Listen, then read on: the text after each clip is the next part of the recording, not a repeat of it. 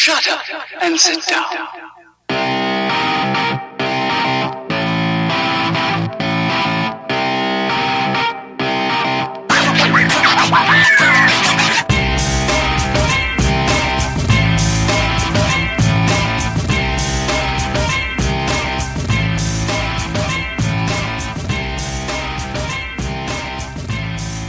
You ever feel like the intro is too long?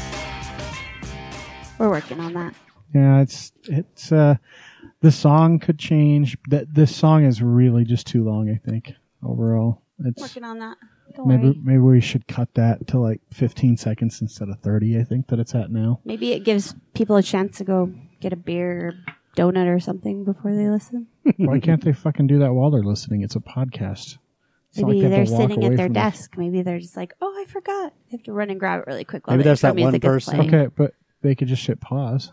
Maybe there's that one person that loves the song and they play it like over and over and over. But if they fucking like it, just let us know. I'll tell you where to go get the whole thing. It's linked on our blog. Yeah, it's linked it. It's Ben Sound. BenSound.com is where we get our music, most of the music that I play on here, so we don't have to pay anyone anything um, because we don't make any money doing this. It costs money to do this. We don't ask for money either. No. Maybe we should set up one of those Patreon things. Oh, we should do like a PBS fundraiser night and have like cloggers. I think the dance. NPR one is going on right now Oh my God, I hate for those. Carousel. Like I get it, they got to do it, but holy shit, I hate like every fucking five minutes. Ooh, donate to us tonight. Like And they've got the No, big I'm good. wheel. We're up to twenty dollars. Remember when like telethons were a thing? Like, Oh, like yeah. hardcore on TV for like 24 hours and they'd have crazy variety shows. Well, does, does Jerry Jerry, Lewis does he still do it? Do they still do the Jerry Lee Lewis one? I think they do. the Jerry Lewis one. I don't know. Maybe I remember that as a kid though. I remember. Oh yeah, every year Jerry Lee Watching that. Lewis. Yeah, I think they, do still that do it. huge one for. Well, I don't know with uh the red noses. with the red noses. Yes. Some have drunk no thong, idea what that drunk No. marathon. No. I think we need new mics too. I don't like how close I have to get to this mic. And I think we need better directional mics, but that's uh maybe that's for something other than while we're Our talking one year on the show. anniversary. We need a Yeah, fundraiser. Maybe. maybe. Uh, yeah, that's the thing is I don't want to pay for new mics. I don't want to pay for better mics. We we got better mics than just the USB mic, but um, they are you have to be right up on them, and uh, you know I'd like to be able to get back a little bit from them. So uh, I would like a more permanent space first, so that we can put. Yeah, we need to work on your uh, stands. studio. You guys want to come clean out the storage room? Sure. Put up some shelves for me. Yeah. Just let me know when. The problem isn't that it's not cleaned out. The problem is that there's too much shit, and we have to get rid of it. And It's Bree- almost yard sale season. Maybe Uh, that's the way to do it. Is just you guys well- go away for a day and we'll take care of it. Fuck, I'd We love got it. it. I'd love it. Don't touch my pans because I use those. That's like the one thing that gets the, the luggage and the pans that are in there because we don't have enough space. in We our won't touch kitchen. her baskets. Bree's Uh, baskets. No, no, no. Get rid of those. Oh. There's, there's so many baskets So, in there. so you just And- pull out. So you're saying you don't want me to bring over the two that I have in my garage for her? Ah, God, please don't. you just please pull don't. out. Just pull out what you want the night before. We'll just show up with my truck. We will We'll- load we'll it get it. all. See, the problem isn't me And because then I'm you'll like, leave and you'll come back and you'll be like, "Oh my gosh, this is so amazing!" I'm like, fuck. I've got three totes of magic cards, and I spent time to go through them, and I still haven't put them up for sale yet. And I'm like, that's taking up too much space. But then there's the stuff that Breezy got. Now, to be fair, there's, you know, 18 years of child, 19 years of child memories in, in that room.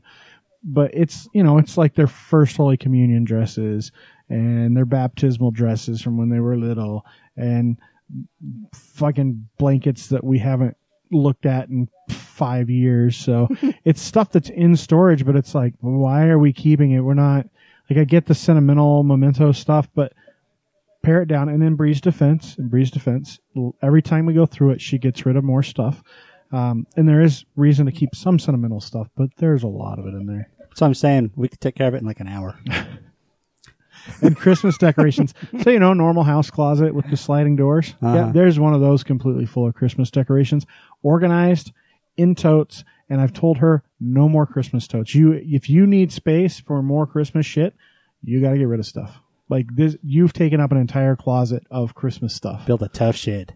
Uh, no. important holiday. Actually, if we, I do want to get a shed, and I'm kind of pissed because they won't build the tough shed on the side of my house because there's not enough clearance for the size of shed that I want. Like I want a shed that basically takes up that whole park strip, Right. but they won't do it because there's not enough clearance on either side Oh yeah. to do it.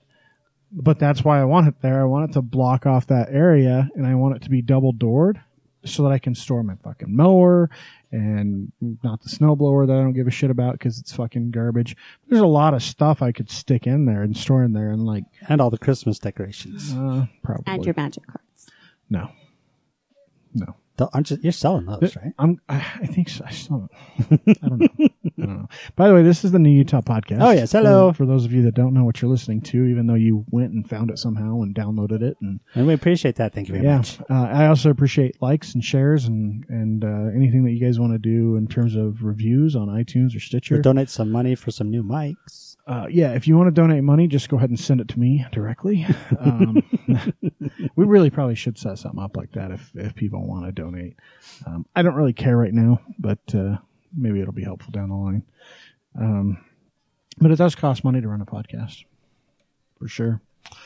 Um, so I'm Chris. I'm your host. Um, one of your other hosts is uh, Jeremy. He's over there. Hello, making podcasting great again.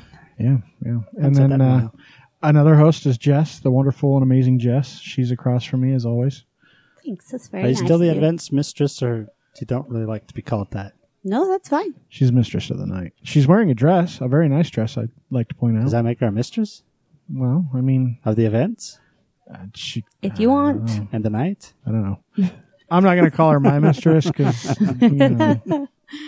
And unfortunately, Bree is not with us. Um, She doesn't have a voice. Yeah, so she's- we get to be a voice. for she's here, but uh, we went to FanX this last weekend, and um, Sunday her she's just really achy and didn't feel good all day, and had a headache, and her throat was scratchy. And Monday morning she couldn't talk, and uh, Tuesday she could talk even less, and her throat hurt even more. She does not have strep. She did go to the doctor uh, just to be sure. Um, It's the FanX gumbo. it's Comic Con crud. yeah. It's con crud. Yeah, I never heard that term until a security guy said it this weekend. And Well, then I Really? was We've like, talked about it before. So really? and you get it Or was I? and you get it not ju- it's not just comic con it's any kind of trade show like that like when i used to do marketing for the medical records company uh, and, and we would go to trade shows i'd always end up getting sick afterwards Halloween Expo. yeah i mean there's just so many people around and people go out sick and then they shake your hands that's why by the way don't shake people's hands fist bumps hugs Like that. yeah like fist bumps and hugs who Oh, it uh, what's that. his name the guy that plays data on star trek um, Brent, whatever his fucking name is. I don't know. Anyway, see, I don't know celebrities. Um, but he said he won't shake people's hands at cons because he always got sick. And Well, once Stan he's Lee canceled. Well, Stan Lee's Probably would've 94 killed him. yeah, Stan Lee's ninety four years old. You- being if around that many she people, has the crud, man. he needs like a fucking Pope mobile with like a bubble. built Oh, around that'd be it. cool. Like Bulletproof. seriously, 94 years old and he's on his deathbed and he's still trying to come to cons. He did Skype in, even though he canceled. That's cool. Um, but yeah, so you know, Comic Con crud or con crud is is normal. Um, I just try not to touch people at all. I don't think I've ever gotten it. I hugs- guess I don't touch people. Hugs are better. Like hugging, it's crazy. Hugging has less germ delivery, even though you're like fucking right against someone's face, than shaking their damn hand, which has touched their ass, their face, their mouth, sixty other fucking people before you, and those sixty people's asses and mouths, and the sixty people they touched, and it's just and it's like the human centipede. Like, think about it. How many times you go to the bathroom at the con? Two, three in a day, maybe to go pee. Yeah, probably. That's when you're washing your hands. You don't just go fucking wash your hands for no other reason. And in the meantime, you've handled how many fucking things at people's tables? You've shook how many hands of people you've been talking to? Like I did see the guy from Heroes, Greg. I can't remember his name. Brudenberger, He- yeah, he J.J. Abrams' best friend. ran over to one of the Psych guys' table and stole his hand sanitizer when they weren't there. Yeah. Well, they know each other. They've done stuff together. They did psych He's together. still hand sanitizing, is my point. Well, That's what we're talking about. good. Whatever. Did you want to talk about FanX? You want to save that for a little later? No, we can talk about it now. There's no reason to save it for later. Talk about. I am disappointed that we don't have a guest tonight, folks. Um, we were supposed to have a really cool guest, um, but some things came up. We'll talk about those things later. Um, but uh, instead, we're going to talk about other things. So, Fan FanX, um, I think I talked about this a little bit before. After having gone, I'm I'm rather disappointed, honestly. I mean, the tickets were cheaper, so there's a plus there. But I kind of said at the beginning, I wish they wouldn't do a fan X. I think Do you think they learned from this one? I'm thinking they probably, if they made their money back, they they probably just barely made it back. It certainly didn't seem like there were as many people there as usual. I mean, you were there. What I do you was think? there. Um, I, this time I feel like it felt more of a convention than just an event. Like in the past, it's always been very exciting to go to, and and honestly, I spent like nine hours on Artist Alley. Yeah. I bought a lot of art, but but the overall feeling, uh, it just wasn't the same. Well, and that's what I and that's what I heard from a lot of people too. So, a couple of things of of note. There were three panel rooms besides the grand ballroom. So that was it. That was really it. Three panel rooms. So they only They didn't had upstairs and downstairs. No. So they had well they had two downstairs. So they had converted them into the bigger rooms. So the way the Salt Palace is laid out in, in most convention centers is you have rooms that can be subdivided, and so you'll have like 150, which can be subdivided into six different rooms if you yeah, really like want to. Yeah, it's A, B, C, D, E, F, and you can separate the rooms with panels, um, or you can open them all the way up, and they fit like 400 people in them or 500 people in them. Well, they did that, and they did it with there were two rooms downstairs, one room upstairs, and they didn't have any of the back half of the Salt Palace. Um, and so, Usually they've got like 50. yeah, well, and they wanted to keep FanX smaller, which I'm totally okay with if you want to have a little bit smaller, more. I- I mean, I really couldn't call it anything but a huge experience because it's still a lot of fucking people. It's not intimate when you've got 25, 30. It didn't feel shoulder to shoulder like no, it usually does. and that's does. my point. Like. I don't think they sold as many tickets. There was no no danger of fire marshal. They were advertising the crap out of it up to the day. They were giving, they were still giving tickets away the day of. Yeah, which kind of tells me that they were struggling with ticket sales a little bit.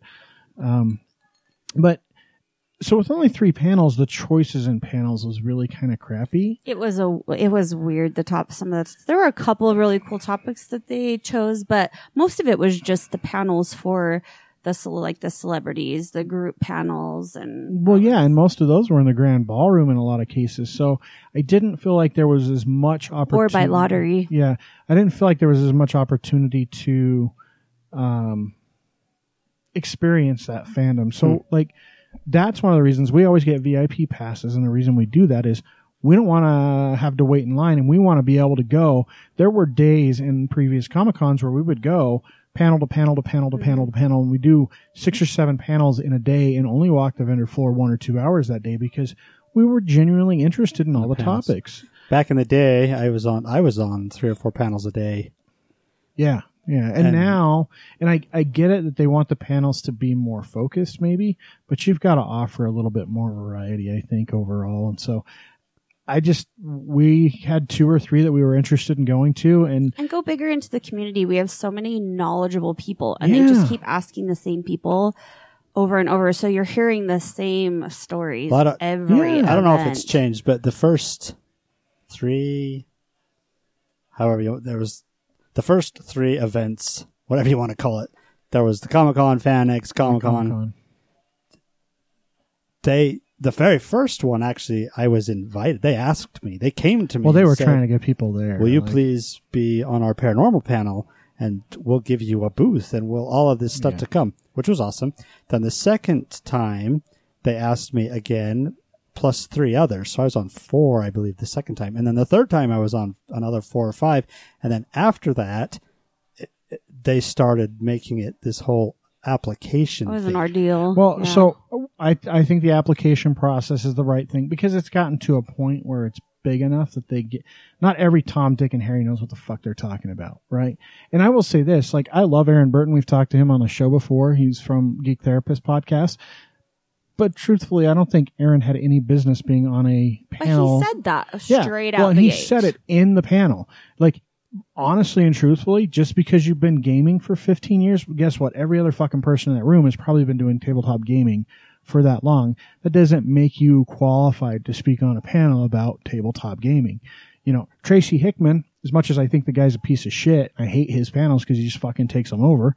And I walked out of that panel because he did the same thing there. Um, but he's qualified to talk about that. They had two game designers that have published games and published Yeah. fiction based on tabletop games and write fiction.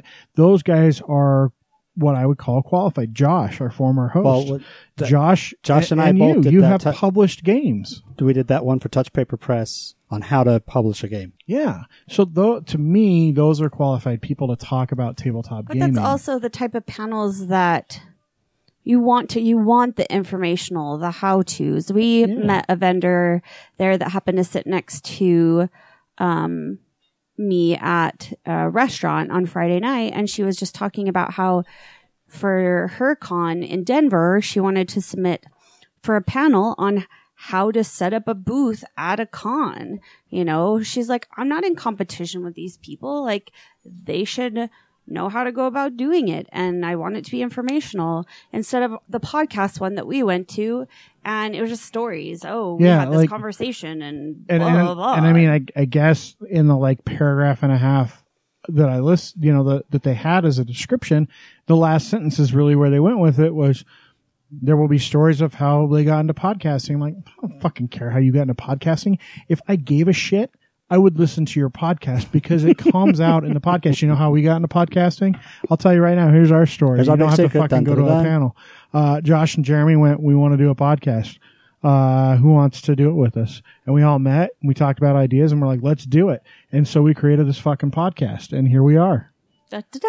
I mean, that's, uh, it, it, that's what it is. That's the beauty of it. what I want to hear when I go to a, a panel about podcasting is not four dudes from the same fucking podcast talking about their podcasting experience. I want to know what software do you use? Right. Like, how do you judge what your listener base is?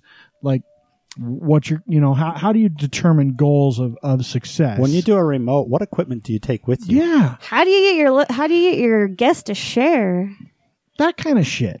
Like, stuff that, that well, that the stuff that it's all trial and error, the stuff that you learn while podcasting the hard way. Sure, be nice if somebody could tell you some of this stuff and maybe spare you It's some. not a competition either. No. I mean, No. even even Chris, who is so amazing of I Am Salt Lake, is doing classes for people that want Yeah, to get into awesome. Chris is podcasting. It's amazing. And by the way, if you want to hear about weird niche random people in Salt Lake City, listen to Chris's podcast. It's he does really cool long. and he's got like what three hundred episodes, Too many. something Way like too that. many. Um, and that's just it. Like we're not. We're competing in some respects, but it's not like a fucking radio station. Most of us don't have advertising. Well, and even if we're interviewing the same people, our questions are going to be different than theirs because our interest is different than theirs. And Guess what? Kerry Jackson told us before he told anyone else about leaving the church. When his dad died, he told us about his crazy fucking aunt before he told anyone else because his dad died and we were the first to talk to him after that. You know, some of the stuff we went over was probably similar to what you heard, but that happens. People fucking grow and you ask different questions. You're interested about different things.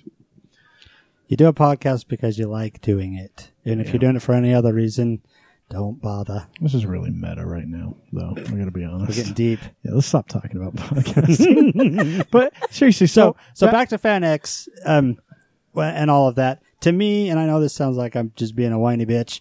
It just kind of got to the point where it seemed like those people who were in charge of the pod or the podcast, in charge of the, um, Comic Con.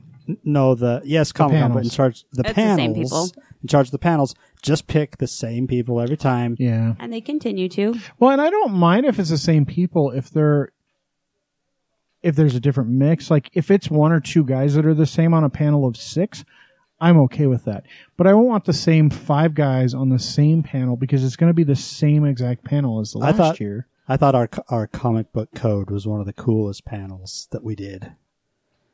I don't know if you remember that one, Chris. I do. It was it was fantastic on on the comic book code and the psychology of comics.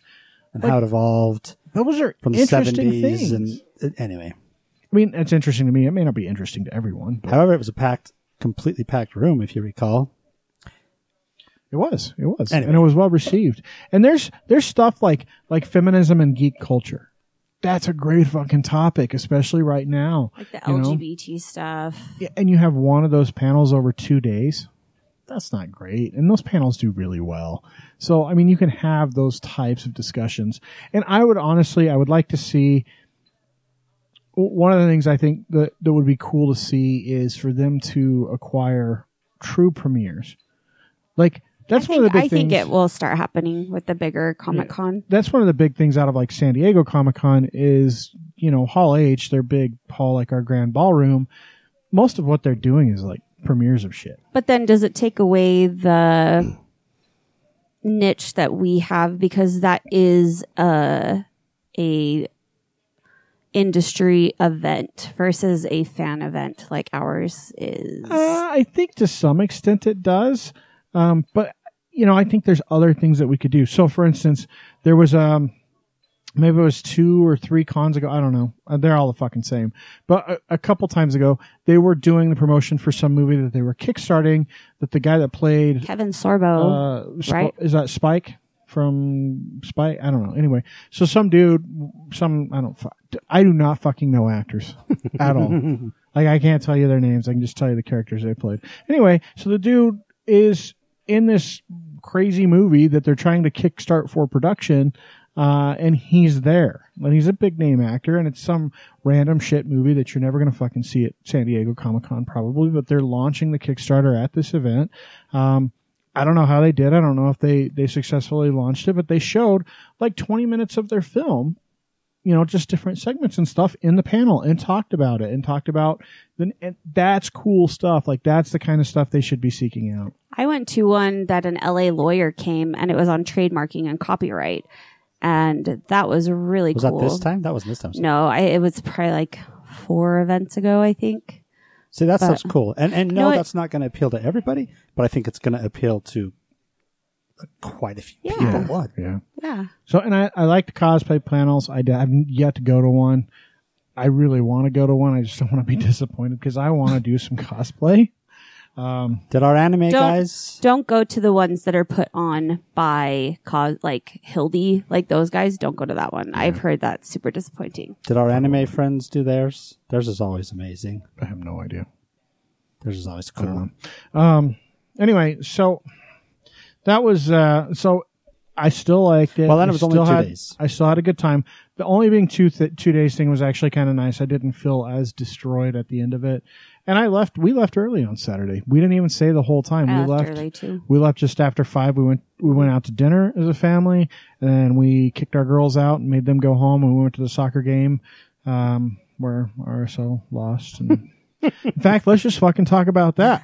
Let's go Uh, right into that one. Yeah, we'll talk about RSL. So RSL, yeah, I should fucking make some notes here. FanX. what do we spend like a half hour on FanX? Huh? Not that long. no, not like 10, Um, 12 minutes. What else did we talk about? I already forgot. I'll have to listen to We it. We meandered with our introductions. So anyway, so um, RSL. So RSL lost um, two one um, to uh, the LA Galaxy. That's been struggling. Now, in all fairness to the team, Kyle Beckerman got a red card 40 minutes into the game um, for uh, dissent and then for a foul that was totally a yellow card worthy foul. So no one's really arguing the red card. Um, but following that game, uh, yesterday at was It was like- late in the day. it was like five, five thirty, I think, somewhere in there. Um, RSL announced that maybe it was earlier than that, but RSL announced that Jeff Cassar has been fired. So Monday at 5 p.m. yeah, so Jeff Cassar, who um, everyone kind of knew he was on the hot seat, so his contract ended last year. Um, they renegotiated a new contract. It was a one-year deal with extension possibility. Um, from what I understand, when they offered it to him, when they put that contract out there, we were second in the league at that point. So this is like early summer, like June-ish, and we're second in the league. Like from last last season, right? last Yeah. season. We're second in the league. Of course, if you're second in the league and you've got, you know, you're looking good, you've come off of a huge streak of, of, of great performances, you're going to offer the guy another deal, right? He got us to the playoffs the year before, you know, looks like we're going to do well this year. Let's give him another deal. It was a measured deal because it's only a year with some extension possibility. Um, but after that announcement was made, which was like July or August of last year, uh, we proceeded to not win a single fucking game from August on including the last three. and drop from and drop from second place in the league to barely making the playoffs and then getting eliminated in pretty simple fashion in the first game. Like it just was absolutely horrendous the way the team fell apart. In addition to that, we scored like I don't think we scored any goals in the last 11 games. Not a single goal. Zero Of in last 11 games. Well, because they scored one on Saturday. Yeah, so that was the first goal we've scored since August. So a lot of people kind of thought he was going to go. We're- Everyone was kind of surprised. What sucks is they announced the contract extension as we're in the middle of a goal drought, and everyone's like, "Why the fuck are you giving this guy a contract?" Well, the contract was signed, and you know all the stuff was going on like two or three months before that. So, um, so anyway, so they fired him, which I think it's a little weird to fire him now. It's three games in. Usually you don't fire a head coach before you're at least five games into the season. And they gave him the entire preseason. And so basically now you're putting the whole team um, off to a bad start because now you've got an entire Affecting morale. yeah, so you've got an entire preseason with the guy in three games. Now you're looking for a new coach. You've got an interim interim coach, which is just the goalkeeper coach. Um, Did, is who the, did the team like him? See, I don't know. So publicly, the locker room, you know, the team, the players are saying, yeah, he was good. We liked him. But the, the idea that you got from the way some of the moves were made and the way some of the players performed, like Luis Gil under Cassar, is that he didn't really have the locker room. That not all the guys were behind him Gotcha. that's the idea and the impression that I got. I'm not there. I don't know to tell you, you know, 100%, but so it's a tough move. Um, so there's a lot of options out there for a new coach, depending on what Dell Loy Hansen wants to spend. The one that everyone kind of thinks, at least locally, uh, will take over is Mike Petke, who is the head coach for the Real Monarchs. You should put in for it, Chris. I don't think I would do a good job. I may love soccer, but I don't think I'm the caliber to, to coach even a fucking five year old team. Where it's just like follow the ball in a big pack. It's fun watching that progression of kids soccer though, for sure. Because it goes from like big pack around the ball to like smaller pack, but still a pack to like starting to learn that you can actually pass if there's not a fuck ton of people around you and like start to do some connect. Like it's Is really that cool a pure measurement on a kid's soccer field? Uh, yeah, yeah, pretty much. uh, anyway, so uh, Mike Petke's probably uh, at least locally the favorite. He he got the Red Bulls to a supporter shield, meaning they were the best team in the regular season. Um, and then fucking New York shit canned him that year at the end of the year. He was doomed from the beginning because they wanted to go a different direction anyway. Um, but we picked him up, and when we picked him up and announced that last year, everyone was like, "That's basically like the big like Jeff, your job's in jeopardy if you can't fucking come out of the gate swinging." Um, and now he's gone. Now they've said they're going to do a full search, but there's, you know, there's guys like Bob Bradley that are available. Sig- Sigi Schmid, former coach of Seattle. Um, I could go on and on. Most of you probably don't fucking care, so I won't. but the other big news uh, from Real Salt Lake uh, announced today officially. Um, RSL is trying to do a big press conference, and then the news came out this morning. Um, Manchester United will be playing Real Salt Lake this summer in a friendly. That's cool. That's a big deal. That'd be a f- Huge. That's bigger than last year's game. be Even though you think they're one. dumb, Last This year's is a- game was fucking stupid. I know. It, but the Man U is a big deal. that'd be a fun one to go to. So uh, Man U would be fun to go to. I think. I mean, like Chelsea, Man U, Liverpool. Those are the kinds of teams. Those are the really big teams. Manchester City that draw in a lot of money. It's a cash grab, no doubt about it. And last year's game, by the way, in the summer that I bitched about last summer, did not do well. They did not do well at all. I don't think they sold out the stadium. Um, I think it's kind of dumb. You are taking in the middle of your season when your players are supposed to be getting a break. You're playing a friendly. You're playing a, a friendly with a team that, by the way, Probably kick your ass. well, they're in their preseason in the summer, and they're not going to play all their fucking guys 90 minutes. They're going to play their starters in a mix at some point throughout the game for 15 to 45 minutes, probably. That's all you're going to see. The big players, the big name players. Yeah, but to huge, huge soccer fans, that's still a big deal if they got to see those their players out on the field for just a minute. So it's kind of. I mean, I think there. I think it's kind of stupid. There's a lot of risk, you know, for injury and stuff. Hopefully, being a friendly. You know, if you win, it's never really a win. If you lose, of course, you were supposed to lose. So there's not a lot at stake. Uh, but it is kind of cool to see those guys in person. And for the players, like it's, a lot of these players, like that's their club. Like they follow Man U, and they would love to trade jerseys with this freaking superstar on Man U that they grew up watching that's still playing. You know, because you know you're dealing with a guy like you know, maybe like a Luke Mulholland, Like guys. David Beckham. yeah, you see a guy like that, and you're able to swap jerseys after a game you play. That's pretty cool. So those tickets will go on sale uh, for me and other season ticket holders Thursday or something like 28th. I don't fucking know. So that's above and beyond. That's not part of your season. No, no, no. But you get first dibs on your seats uh, and on extra tickets. Um, and then after that, there's other systems they'll use to sell them. Tickets start at fifty dollars though, so the shittiest seats in the stadium, which are still good seats. Uh, basically, in the area that you're at, Uh-huh. that you sat last week, Uh-huh. Jeremy went to the game on Saturday. Oh, good. Um, but that section that you were in, those will be like the fifty dollars seats. There's still good seats. So I, my seats are, I'm guessing, probably closer to a hundred dollars a ticket uh, for my. I don't think seats. there's a bad seat in the stadium. There's though, really not. There's really not. because So- you can see everything from pretty much anywhere. and to see a team like Man U for fifty bucks is is pretty damn pretty damn awesome. So Especially if you're a huge soccer fan. I mean, that's yeah, I'll probably go. Uh, it'll probably be a, a pseudo birthday thing for me because it'll be right by my birthday sometime in July. I don't remember the date. I'm not gonna go look it up. So, You can put it in the show notes. uh, but speaking of, so did you have a fun time at the game? By the way, Uh, uh, we did. We had a good time. It was a lot of fun. so Jeremy and his wife were there, and um, we show up. Of course, we're running late by our standards. We like to be there about an hour early in the game, and we usually, if we go and tailgate, we're usually there like three or four hours early. Uh, but we show up, and and I get a red solo cup with about half full of Jack Daniels and half full of Cherry Coke to to start To start the pregame. game off. So that was good. That was good. Um, man, I love the people by me now too. Bree said. So, did I talk about the the story of the poor kid that had to walk up and down on on the podcast? Uh-uh, All right, think so, the section that we sit in is is is now a supporter section. It's a standing section, and we use a lot of foul language. Uh, I mean, it's not like swear up and down, but our chants have foul language in it. Uh, we use foul language when we're yelling at the at the players. Like it's just normal.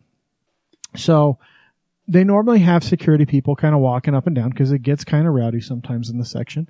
Um, so first fucking game of the season, uh, we're there, and this kid couldn't be 19 years old, probably just out of high school, is working as event staff security essentially. And I swear to God, this is the rest of the event staff hazing him because he had to have been told to walk up and down the, the aisle the whole game and watch for people swearing. in your section. So we chant things like "you suck, asshole" sometimes. so you've got you know 200, 300 people yelling "asshole" in a section, and he stops and he's like looking like who who fucking said asshole? Who said it? He probably didn't say fucking in his mind, uh, but he's like, who said asshole? I need to go talk to him. So at one point, I yell.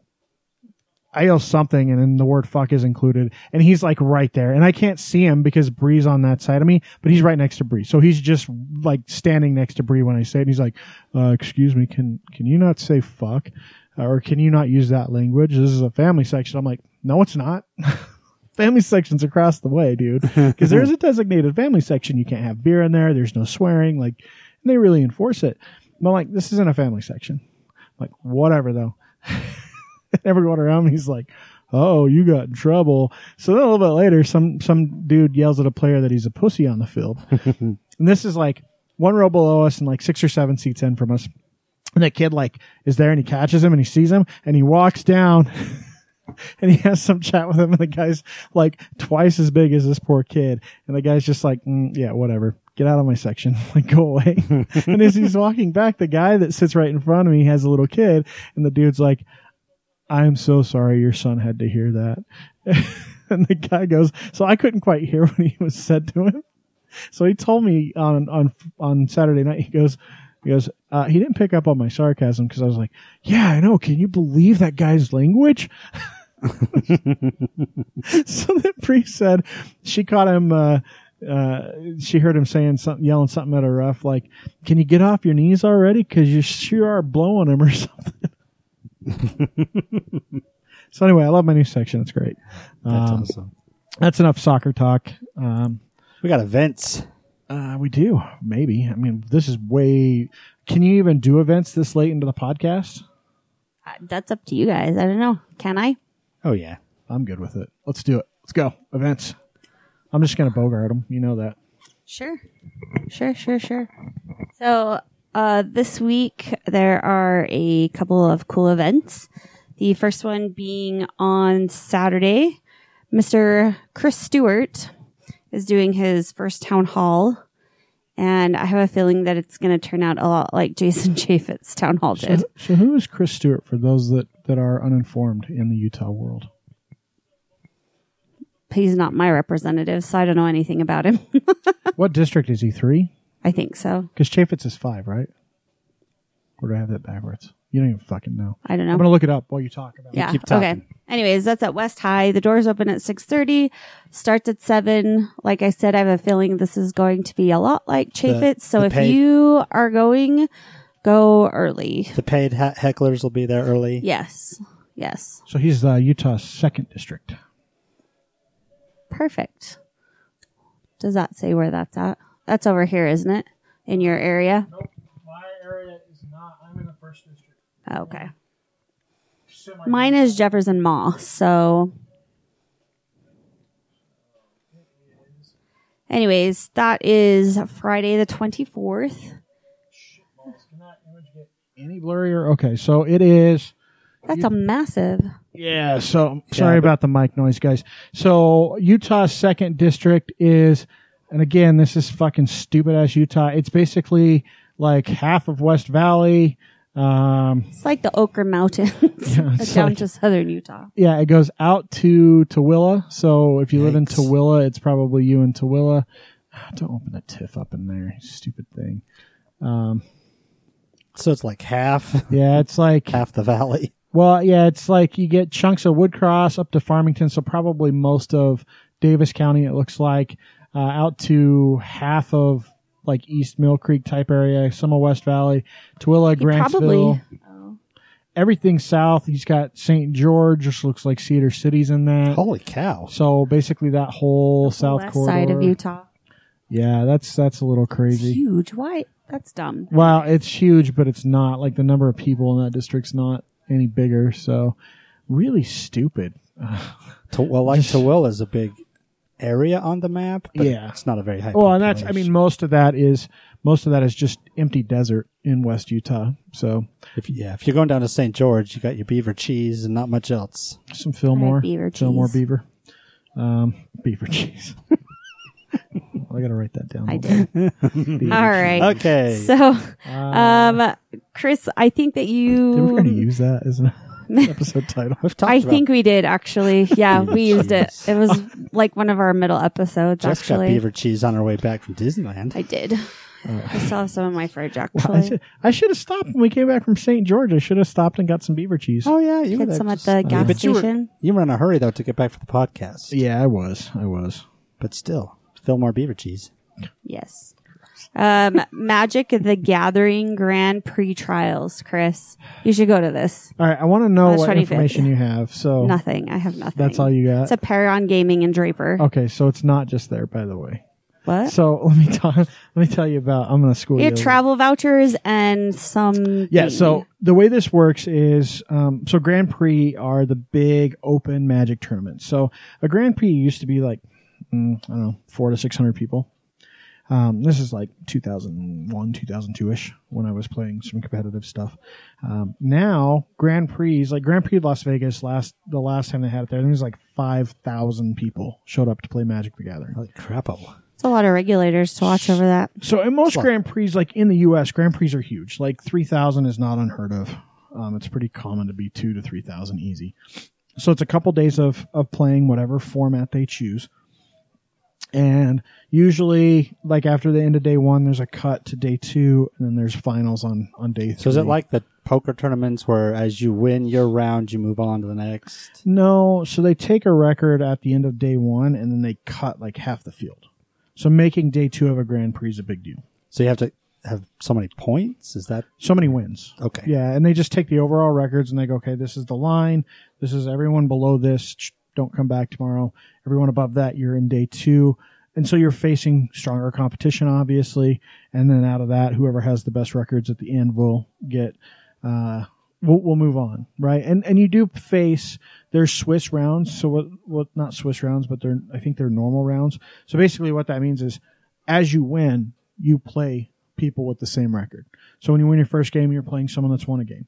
When you win your second game, you're playing someone that's won the two games, and so on and so on. And so they do try to whittle people Do out. they get like a Grand Wizard Master winner? uh, no, they're not part of the KKK. Um, Whoa. Uh, but you do eventually have a Grand Prix winner, and this it's no joke. Grand Prix, uh, I mean, professional Magic players. This is part of how they make their living. Is they're taking home, you know, in the top eight, you're taking home probably twenty thousand, two thousand dollars uh, in prize bad. money, um, and really like the top thirty-two usually end up with money as prizes, uh, some kind of cash purse, and then the the the main person, depending on the Grand Prix, I mean, there's there's big checks out there. Um, so Where does the money come from? Sponsors or The registration seventy five dollars. yeah, for this but- one. Well, and so some of it is registration fees, uh, but they got to pay judges that are there. Wizards of the Coast puts these on. Wizards of the Coast um, probably puts up a lot of the prize money. There's different groups that do them, like Star City Games does a bunch with prize money. The thing is, is when you're going there, you're paying an entry fee. Um, depending on the format, some of them are limited, which means you're paying for product that is being used in that as well. So, but they're they're big events. They have they have artists that come in that, that do a lot of the artwork for the cards. So, for That's instance, cool. Raven has done has done one one card. He's if you look on his Facebook page, he's actually done a magic card under Really? a different name. That's cool. Um, that's But, really cool. you know, so some really good artists. I'll show you guys some of my favorite artwork from cards. But We need to have they'll have on the show artists there. He's They'll have awesome. vendors there, and it's just a cool event to to Do go they- see. Do they have like panels and stuff while it's going on, or is it more? It's just it is the game. It is games. It is a tournament. It is a gaming tournament. Um, so these Grand Prix trials. So when you go to a Grand Prix, if you're a pro at a certain level, you get certain number of buys. Like you don't have to play the 15 rounds that are in day one, which is exhausting to play 15 rounds of Magic in a day is, is a lot, especially at a competitive level. So you may come in with six, seven, eight buys.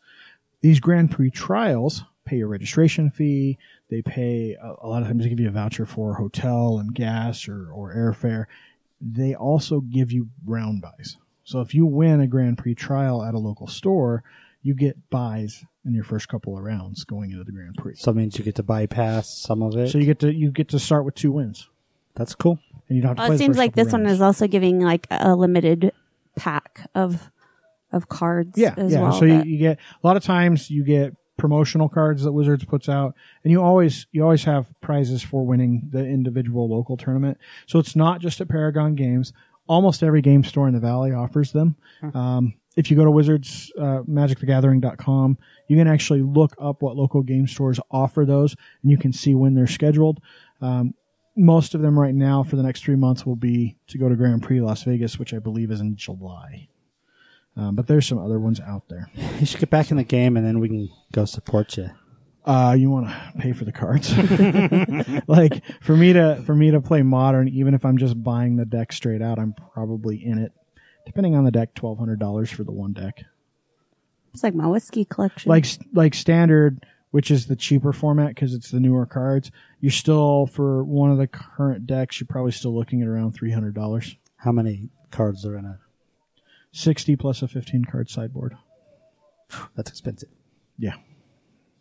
Yeah, I mean it it it's pricey. It's a really hard habit. So part of why I want to sell my cards. I just don't think I can afford to to play competitively. Um anyway. So that's a cool event. cool Okay, event. And when you told me when you told me about that, I, I did a little bit more research on where the Grand Prix trials were because I knew what they were. I just didn't know that we were doing them locally. well, I picked it because I wanted you to talk about it. So well, there Um, this weekend we also Suckered have me in. yep the winter market, which we haven't talked about for a long time. Um, The winter. It's not winter market. anymore. It's mm, yes, but they spring. don't they don't start getting outside for I think about another month. isn't it officially spring today? Yesterday, Today. Was it 20th? twentieth. Yep. And then um, to bring in spring, uh, the Holi Festival is this weekend down in Spanish Fork at the temple down there, uh, also known as the Festival of Colors. Has nothing to do with running. So the Holi Festival, I can I I'm going to interrupt you. I'm not even going to ask because I do it every time. Uh, our Holi Festival is like the biggest in the nation. It is yes. It's the biggest in the world, isn't it? um, outside of Outside of India, India. probably. Yeah, I, think, that so. because the, the the Hindu the people think that so. actually monitor and put on those festivals, ours is the biggest and Yeah. continues to be the biggest as it grows in the world outside of That's India the proper. Krishna temple, right? yeah, Yeah. the Sri Krishna. Yeah. down So it's in for Spanish Hindus. It's a Hindu Don't they? Ha- festival. isn't it a whole day? And don't they have food? It's It's two. two days. so it's Stuff and- yeah, it's Saturday. Saturday from it starts at ten and Sunday's at eleven. I'm a little concerned about this weekend though because it's supposed to rain. So holy is uh, H O L I. H O L I. Yes. So um it's five dollars and then the cost of your colors. You can buy colors ahead of time, but you have to get them from the temple. They're sanctioned colors um Right. and material. It's just a cornstarch. Friday they're calling for sun, but Saturday for for rain. um, Saturday and Sunday. Oh, it's Saturday and sun. And rain's fine because trust me, that shit gets on you dry. It's never fucking coming off whatever you're wearing. It does not come out. I That's don't- why I wear the same shirt every year. Yeah. So wear permanently stained. wear white, wear a Uh-huh. Yep. white shirt, wear pants that you don't give a fuck about, or shorts that you don't give a fuck about. Maybe a 'cause- tank top under your shirt. yeah, because your skin's gonna get Yeah. color. Like it's it's no joke, but it's cool if you've never done Wear it. um face gear, whether it's a bandana or Yeah. a mask. Something um, to, to breathe. There's nothing cooler than purple boogers.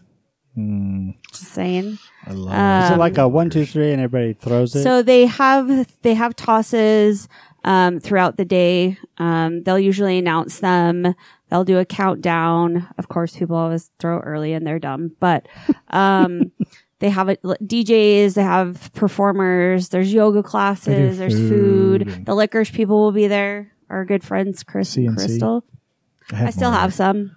I still Some have. people- I still have a little. That's bit, actually where I met them. Last was last year. I still have a little bit of the hard black licorice left. The really really strong stuff. Uh, everything else is gone.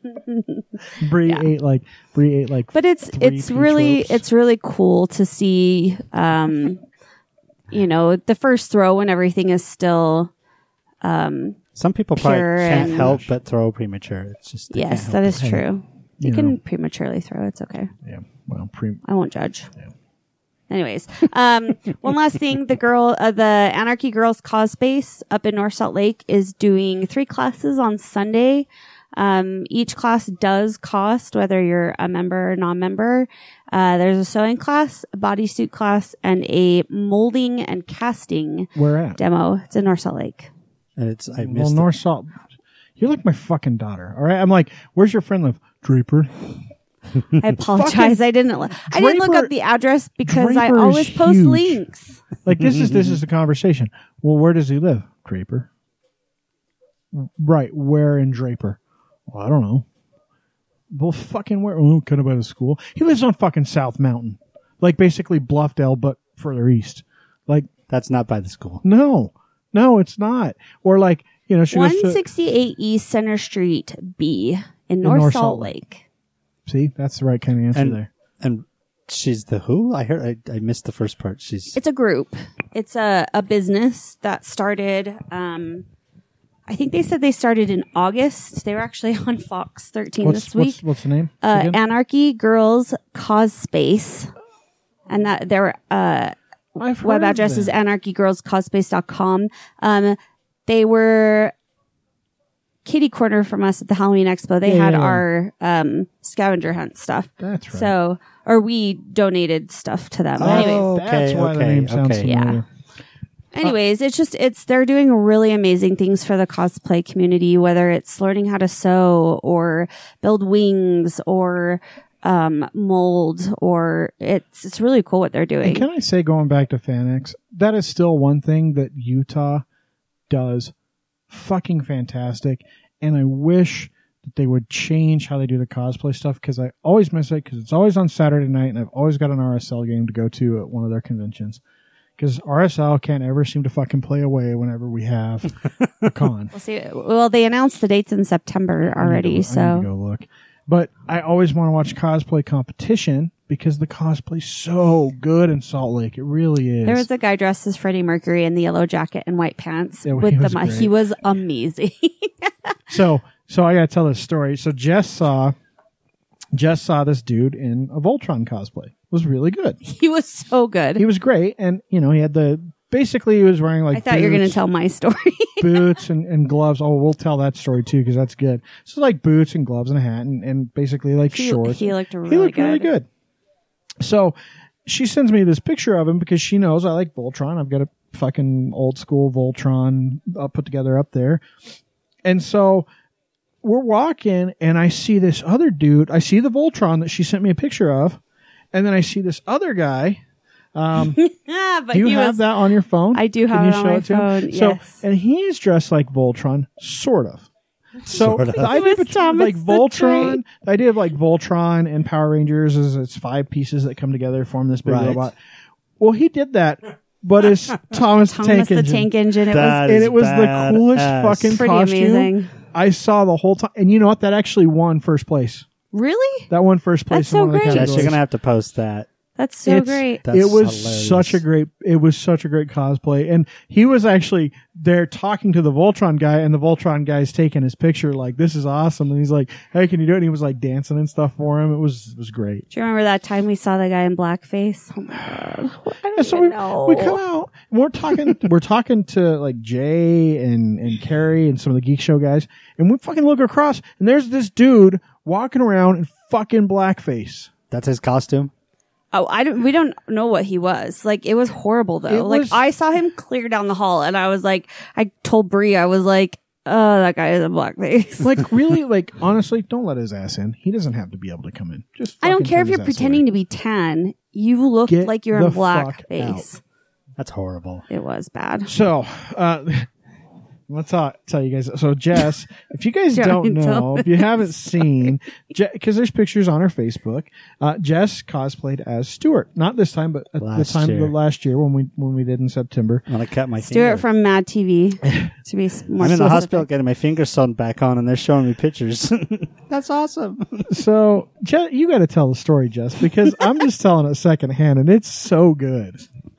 So I I've made friends with several of the security guys who are all um, brought in from Hill Air Force Base, so they're all military, and I see the one that I talk to every time. I think his name is it's Rick or Rich, and he walks. She talks to him every time, and she's his friend, but she does not fucking know his name. He well, I actually just learned his name this time. I know. Anyways, I knew the other guy. His name is D, and he's the one that took the pictures. So he walks up to me and he's like, he says, "You got your pants on this time," and I and I think he called it diaper, and I said, "No, it was underwear." And yes, I have my pants on, and he said, "You know." He said somebody took pictures and it ended up on our security message board how great of a job I was doing because I was helping this little lost kid. So there's Jess in a picture with a security guy as Stuart. With their underwear. I have and all three blonde. pictures And now. all They I have can- been sent to me. All I can picture is that it's a meme. That look at the security guard helping this lost child find their pants. My pants. No. No. Anyways, yeah. So that's my. You didn't and dress then up. and then and then I went up to there was a celebrity who I don't even know who she is. She was beautiful, but um, one of my favorite volunteers who I became friends with her and her husband when Craig Parker was here about four years ago because I was at his booth pretty much the whole weekend talking American Horror Story and other things. Anyways, so I went up to say hi to her. There was no one in the line for the celebrity and I just walked straight up to the volunteer and like I don't think I actually acknowledged the celebrity. I was just talking to the volunteer. And as I turned to walk away, I thought to myself, it's pretty funny that like I go to wa- talk to the volunteer, not the And not celebrity. the celebrity. And I and my cousin says to me, he's like, "That was really funny to watch the look on the celebrity's face Well, you I like mean- completely ignored her." Well, it's it's like me. It's like with Billy Boyd. I don't fucking know who that was. cool. I watched you in The Hobbit. Great. Cool, dude. You don't look anything The like that. volunteers just have really cool Yeah. stories. They're just nice people. Well, they- and they get do to- a really did you? good. What? You didn't No. dress up this time. No, she didn't. I don't usually dress up for FanX. I Uh, usually The I always Stuart wear thing my was an exception. I always only for big Comic Con, only for September. Um, I usually wear my Captain America shirt on the first day, and then this time I wore my Iron Man shirt that I got in Disneyland. So I've been thinking of, and maybe you guys can think of some good suggestions. I want to cosplay. It's I really do. Um, and the one that is easy for me that I could pull off without a doubt is Barf from Spaceballs. Oh, But I always see That's it But Barf. yeah, there's two guys that that do it. And Um, so I'm like, eh, well, I don't really want to do that. it just depends if you want to do something that is super common or super. obs- I don't know, not yeah, super obscure. like yeah. me. Uh, so I, I don't know, but there's there's there's stuff I've thought about doing. So I'm gonna be Bob from What About Bob, and I'm gonna carry the fish around my neck. That's real. I was just talking about mm-hmm. that. I watched that movie like I don't know two or three weeks ago. It's I love that good. movie. I love that. Movie. So movie. good. And I was like, do I carry the fish like really around my neck or do I like gelatin in a fishbowl with like a fake fish in the middle? I feel like I'd have to do the real fish. I feel like the fish would die. It's a goldfish. I'm not worried. I can get another one. Animal abuse. That's the Animal abuse. we will get so much hate mail. Uh, we won't even talk about my fish and what happened with them. Is there any more events, Jess? Yeah, is that it? I mean, I'm sure there's other shit to do. Of course, there's always things to do, but nope, those are the cool ones. So, all right. So let's talk uh, stuff. Um, we're going to talk good. news, and we're going to spend, especially without a guest, uh, we're going to spend a lot of time talking about the legislative session that was um, and what to expect.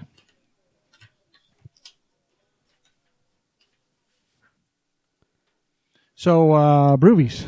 Brewvies. So I, we've talked about Brewvies before and the, Quite a the, bit. the impending lawsuit. So basically, uh, long story short, we have a really cool here in Utah cinema pub called Brewvies. Um, it's kind of a shithole, kind of a dive, but it's a cool concept. And and uh, if we were another state, others would do this. Um, there's one up in Ogden actually that's tried doing it. The Movie Grill or Red Carpet Cinema, I think it's called. Um, but you can have a drink and watch a movie, right? cool idea. Order food, have a beer, watch a movie. The theater's not in the greatest shape, but it's a really cool experience. I actually love going to movies to watch movies. So they played Deadpool. Deadpool, if you haven't seen it, has some sexual content. Um, and I think the scene that really got him was the pegging scene, which isn't that bad. Like even in the unrated, like home edition, I watched it. That doesn't bother me at all. Like it's not a, a, any kind of crazy obscene look, the sex scene, the puppet sex scene in Team America is Oh, yeah. way more graphic than anything in Deadpool. And the montage of sex in Deadpool is only like a minute and a half long. So it's not like showgirls. no, no, It's, it's, just not the like, length of calendar, girls. That's all. yeah, it's just 12 months, you know? Um, and the song, yeah, the whole song. That's not even the whole song, I. Nope. don't think. It's only a little, a few of them. Anyway, so um, Brewvies gets cited by the DABC for serving beer with sexually explicit content. Um, Because there was two undercover agents. yeah, there was vice agents that went in specifically to bust them for this, which so Don't worry, they didn't watch those parts. They closed their eyes. so uh, essentially they fine Brewvies and Brewvies basically says fuck you. Uh, Rocky Anderson, former mayor of Salt Lake City, uh, is defending them or actually filing the lawsuit on their behalf. Ryan Reynolds donated money to Brewvies uh, for this cause.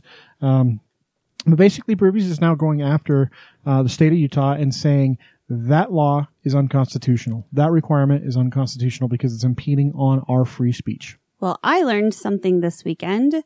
So, drag performers, by I would assume this exact same DABC law, are requi- are considered sexual performers, like strippers. Are you fucking kidding me? I am not kidding you. They don't take off their clothes. Club Jam. So there is a law that says, and again, I assume it's the same law that they are not allowed to go out into the crowd. They are not allowed to take tips. They are not allowed to touch people. I again, I assume it's the same law. I'm sure it is. Um, and Jam just got fined. The fine is up to five thousand dollars, and it also can be jail time. I don't know if that's for the club owner. I'm not quite sure. It's typically for it's typically for the offender. So the Um, performer. No, no, for the uh, the, be the offender club owner. the club owner, Oh, the, the. Yeah. one serving the alcohol. So uh, this came into play because I work at drag brunch, and our queens go into the crowd. Our queens accept tips, And don't they serve because alcohol? they should. and it's because there's alcohol. it being is not a served in the room. sexual performance. They That don't is how they are off classified. Their goddamn clothes. It's like a fucking fashion show. You pieces of shit. It's no different than going to the theater. It is, and and and honestly, they should probably talk to Rocky Anderson. So here's the deal: Brewvies has been fined previously. They had that initial fine of five grand. The fine from this one, and they just paid it. Right? They just paid it. They were like, "This fucking sucks." They raised some money. They took care of it. Well, now, um, because of this, like this is this is a much bigger fine the second time around. It's also potential for them to lose their license Right. like the first offense, you kind of you get the fine, and you could have a suspension of your license for a short time. The second offense, they're like, nope, you just lose your license. Now, these laws are not uncommon in other states, specifically for strip clubs, gentlemen's clubs, where you have completely nude women, live women, mind you, uh, doing overtly sexual things, stripping. I'm sorry, it's overtly sexual the nature of taking your clothes off and dancing for someone for tips is overtly sexual in nature. Right? Yes. Okay. And the idea is that if you're drinking and, and that is occurring, you know, there's a lot, there's plenty of states that say you can't go fully nude when that's occurring because It will make you sexually aggressive. Well, and and it could. Like I absolutely think like if you are watching a stripper and you've had too much to drink and you're allowed to touch them, it can definitely lead to problems, right? That's why you have huge bouncers in strip clubs. Why you're not allowed to touch the girls, um, because it it can lead to people. They're like, oh, she likes me, you know. This is a movie. This is different. It's a movie on screen. and it's not even a movie You're not about going to whip sex. out your dick and start jacking Right. off because you had a beer and you saw someone getting pegged on screen. I mean, you might, but guess what? You're fucked up and you probably already would do that at Megaplex theaters down in Jordan Commons. like the beer is not what caused you to pull your dick out, you know? True. And I, I'm saying this as, as a guy because, you know, women are more discreet, Because you are a guy. basically. Well, and women are more discreet. Yes, we They don't have anything to whip out, so to speak. I don't know what you're talking about. So they're going to pull out their boobs and never mind. So anyway, Yeah. uh, but so I, we bring this up because um, the attorney general, um, who is trying to defend the state of Utah, essentially, it's their job, right, uh, is trying to get the case dismissed, saying this is not um, a violation of the First Amendment right because it's regulation of alcohol consumption. But but there have already been precedents set out there in other states that you cannot regulate alcohol consumption as it relates to this type of stuff. So, and I think California, there was a case, I don't remember, but uh, that's a big deal. And uh, I hope it doesn't get dismissed. Um, it is with a U.S. District Court of Appeals right now, right? Or just a You hope it doesn't get dismissed? yeah. I don't want it to be dismissed. Okay. I want clarify. I want Brewvies and, and Rocky Anderson. I want this to go Fight up. the good fight. I want it to be fought. I want Utah to waste a shit ton of money fighting this, and maybe hopefully it goes to the U.S. Supreme Court. Maybe Utah holds out and continues to appeal until it gets to the U.S. Supreme Court because this is absolutely something that I think uh, is is total bullshit, and I hope the fucking state of Utah loses. yeah. and made an example of. Again, it's anti-business. So for such a conservative state, we're trying to fuck over businesses for archaic bullshit. Well, it's like the drinking stuff, right? Like when the secret shopper shit, s- secret shopper shit that was going on in the Say legislature for for the Which they stores. determined was completely useless. Well, in the actual committee meeting, right? Finally, someone just fucking stands up and says, "Have you ever even been into a liquor store? Like, have you ever stepped foot into a liquor store? No. So why the fuck are you writing this legislation? Why are you proposing this? You've never even been in there to experience what goes on. Like it's just stupid. We we have legislatures that legislatures legislators that are writing laws that they have no idea what they're doing. And even the DABC with this Brewvies things was like, yeah, we really didn't want to do this. So anyway, uh did you know we burn trash in Utah? I did. You did? I, yeah, I really actually I did. I didn't know that. I didn't know we had any of these here. I know they do it in, in other places, but um, there is a trash incinerator. Where's it at? It's in Ogden. Ogden. O Town. Um, so, uh, so there are some environmental advocates saying they're going to close it down, the trash incinerator that's up there in Ogden. Um, r- right now, there's it's Wasatch Integrated Waste Management District, I guess, up there. I don't know. Um, but basically, they're they're going to shut down the incinerator because it needs about eight million dollars in upgrades, and they just don't have the demand for the steam that's an off product of burning the garbage. Right. However, the steam does uh, generate power for a number of nearby buildings. Yeah, yeah. So it's a it's a big power generator, um, and the problem is they stopped burning the trash. Well, now you've got to do something with the trash, which means you're going to put it in a landfill, and you've got to get that power from somewhere. And guess where Utah gets all its power? Coal. Coal. We are a coal state. We burn a lot of fucking coal here. And we burn a lot of coal for California too. Yes, we do. We're nice. We're nice like that. Yeah, but the good thing is, is that they're saying those buildings can be used for different power sources like natural gas. Potentially, but they're not set up for it yet. Right. And Well, so, that plant needs eight million dollars in upgrades. Yeah, and the the big thing is, is it really can't pay for itself anymore, so they've got to close it. I like the idea of burning trash. Um, I know it's bad Burn for the your environment, but yeah, I mean, I just take it over to Jeremy's house, put it in his fire pit. So- Someone else want to talk about UVU? UVU. I don't want to bring it all up myself. I mean, You I don't want I'm to bring it supposed to up. be the Why? leader. Well, I, mostly Why? It's such an awesome thing, and I think it's a great idea. Well, then I'm why not quite sure why they have not. well, they just bear. I mean, it's new, right? What UVU? No, No. the the concept here. No, the concept is new, but they're talking about congestion. That area is ridiculous to begin with, that whole intersection. And there's not a lot of roads that go around the school to begin with. Yeah, so U- Utah Valley University. So University Avenue is humongous. Like Yes. it's like three or four lanes across it at the freeway there, right where UVU is.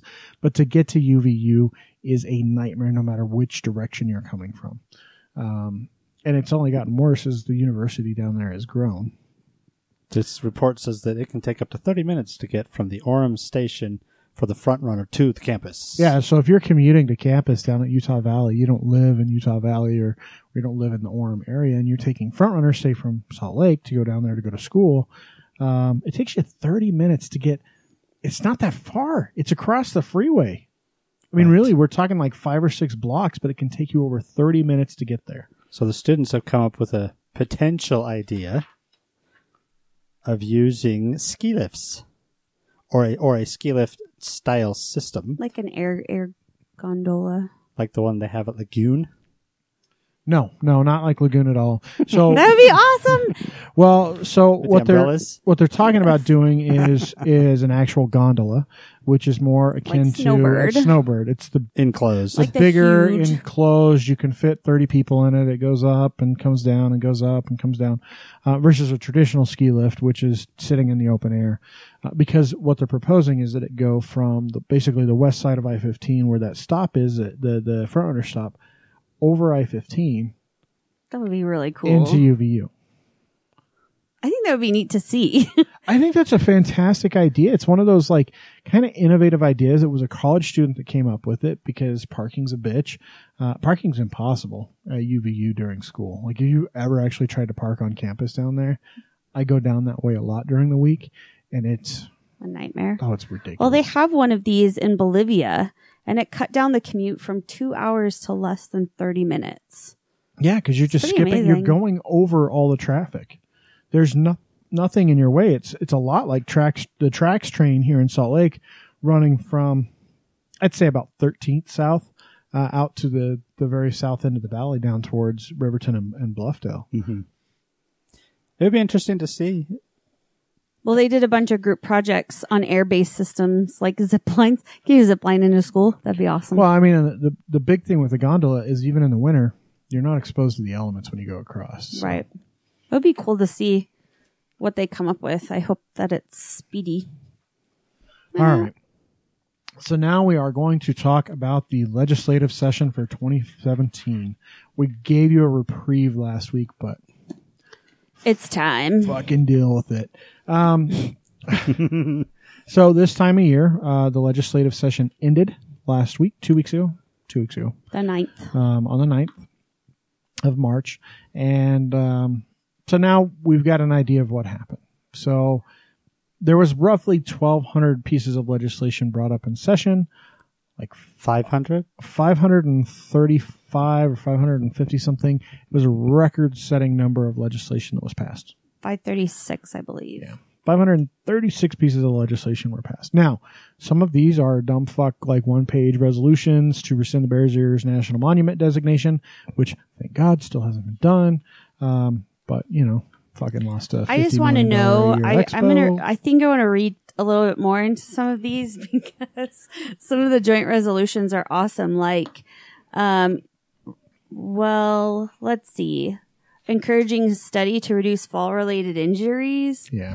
Uh, you know, there's just yeah, So resolutions. getting are- commemorative postage stamps. re- resolutions are, are a funny thing because it's like, hey, we as the state decided that we should probably say this.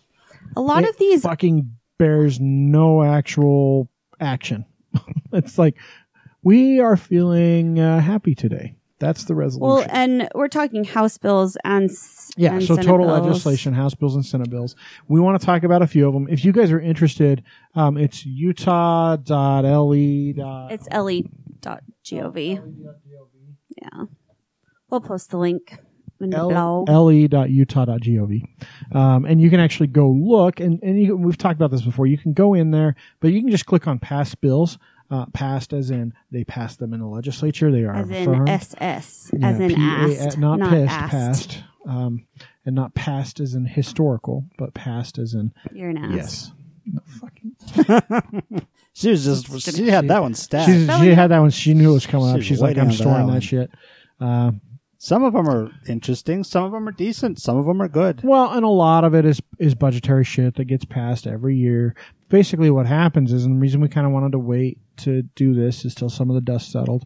But you you get a few passed right away, mostly your all your mundane budgetary stuff, uh, and then you have all these committee meetings and a lot of stuff getting brought up to the press to to show people, and then like the last four days of the legislative session all the actual work happens. And you actually see whether or not a bill gets passed you get the votes you get some floor debate. They're out of committee. And i mean up until the last minute people are talking about bills and getting them passed. One of those bills that was passed at the very last minute but i think it was the last one they voted on in the session uh, and basically leading up to it everyone thought it wasn't going to happen and then all of a sudden it fucking happened and that's house bill 155 which is still not signed by the governor. Well, Still debating it. and that's the other thing. If you go to uh, le.utah.gov, um, you can actually see when you look at those past bills, uh, not asked but passed. Um, Come on, that was good. yeah, it was. Um, anyway, you can actually see if the governor has signed them into action or not yet. Um, so he can veto them. Uh, he can also sign them. Um, but this bill, HB 155, we've talked about it before. It is lowering the legal blood alcohol content limit when driving from 0.08 to 0.05. As of four o'clock this afternoon, there were already fifteen hundred and fifty-five calls.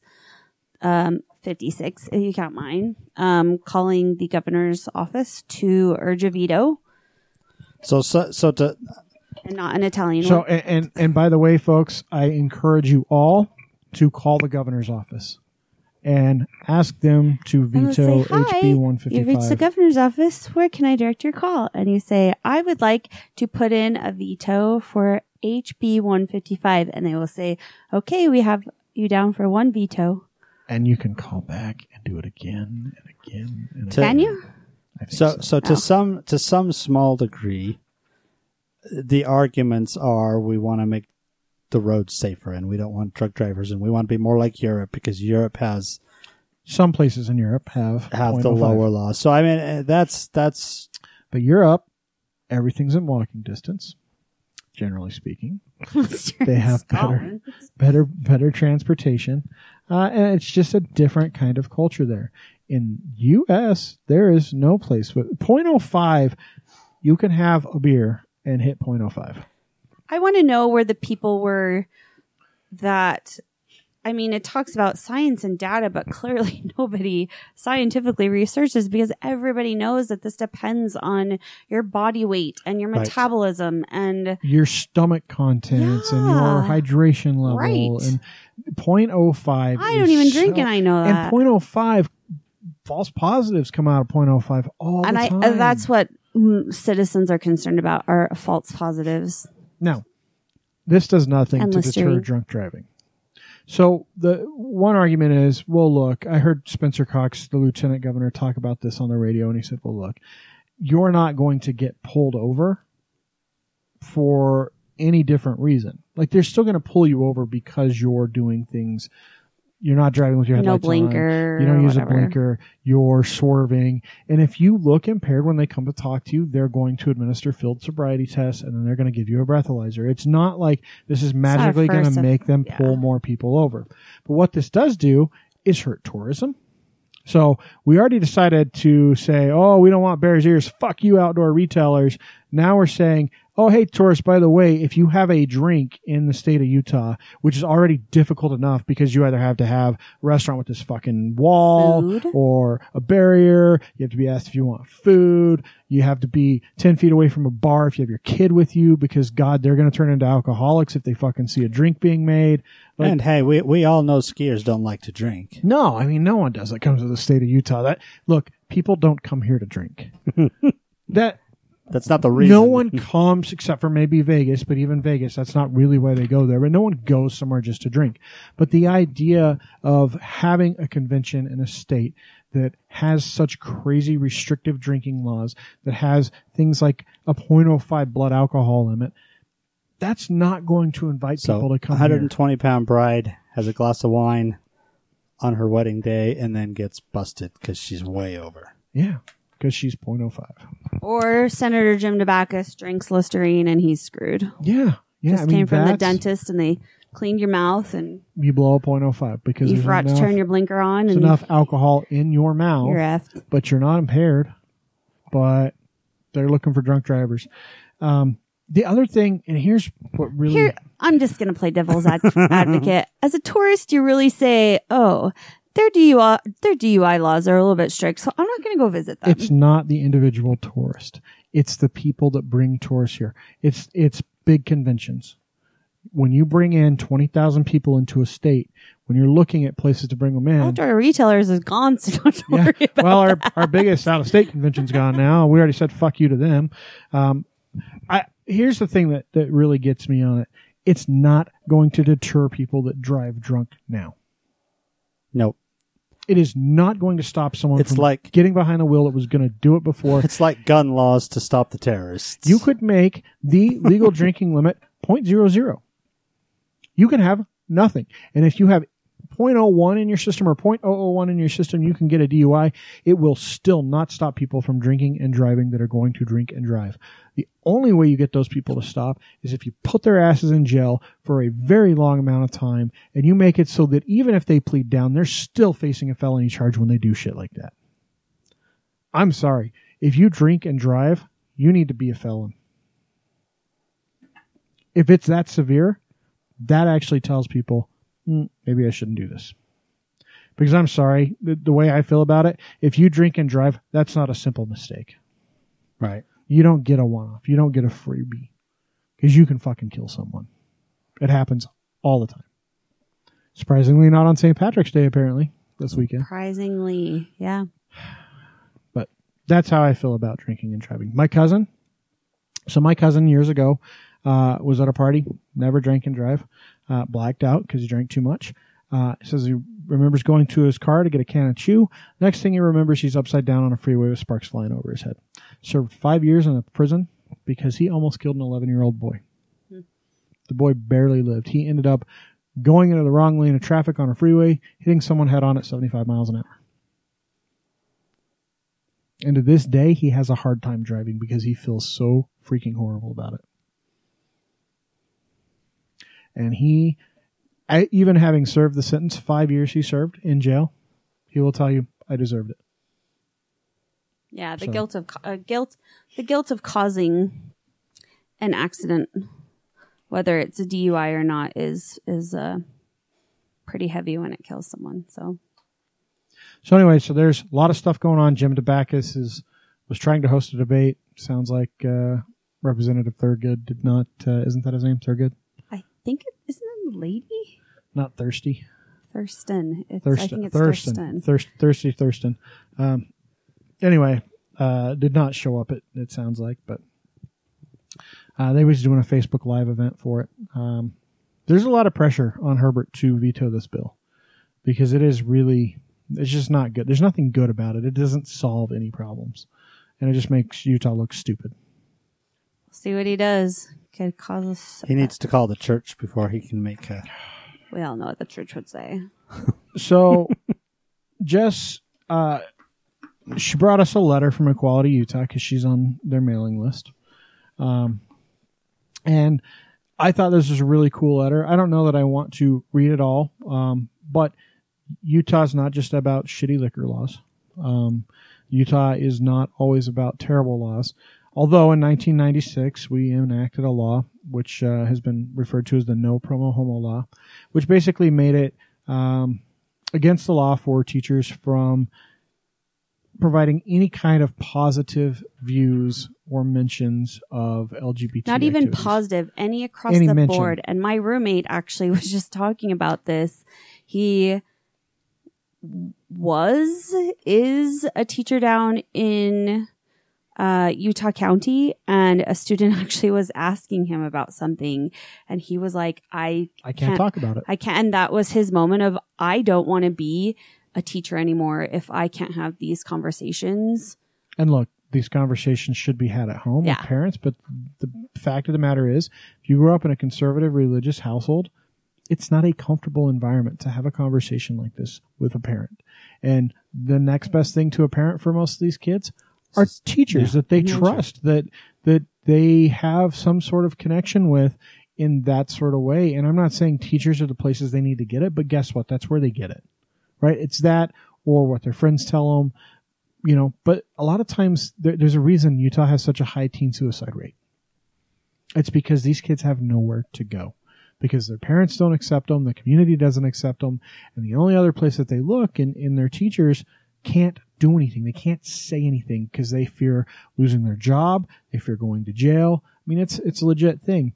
So SB 196 was passed, uh, and SB 196 eliminates that antiquated prohibition once and for all. They were ready to, because I believe that there's been a lawsuit um, brewing. Um, they were getting ready to fight if he didn't pass that, and so this is it's a really big deal that that this passed. So, do, So- we, do we know what level they're? Are they? Are they just allowed to talk about it, or are they allowed to? Do we know what level this allows for the freedom?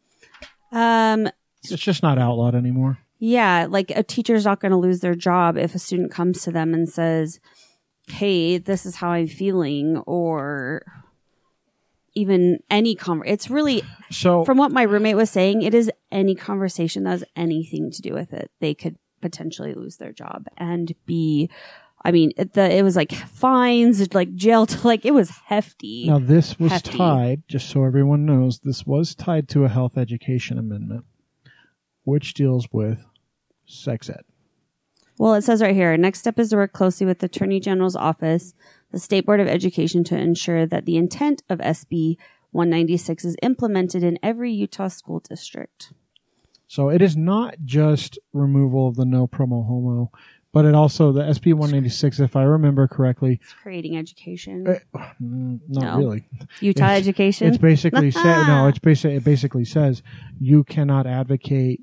Um, you cannot advocate any kind of sexual activity, meaning you're not going to get in trouble for talking about it if the question's asked.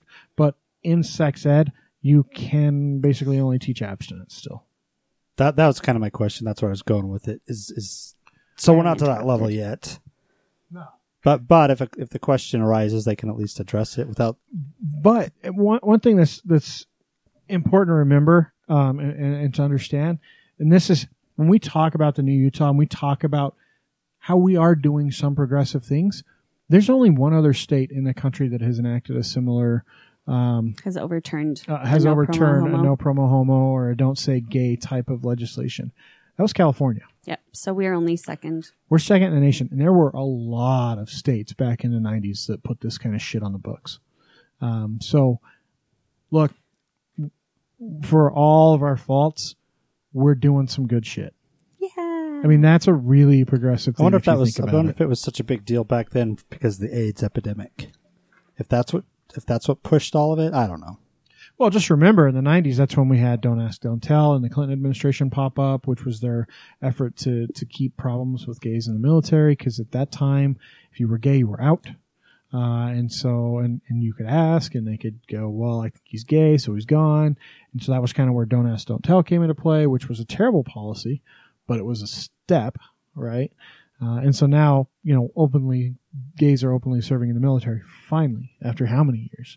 Um, and that's only recently. yeah, that's only within the last Like within the couple of last years. year, Yeah. I think. So So, I think there's always been gays in the military. It's just now open. It's not an issue like it was before. They don't have to hide it, right?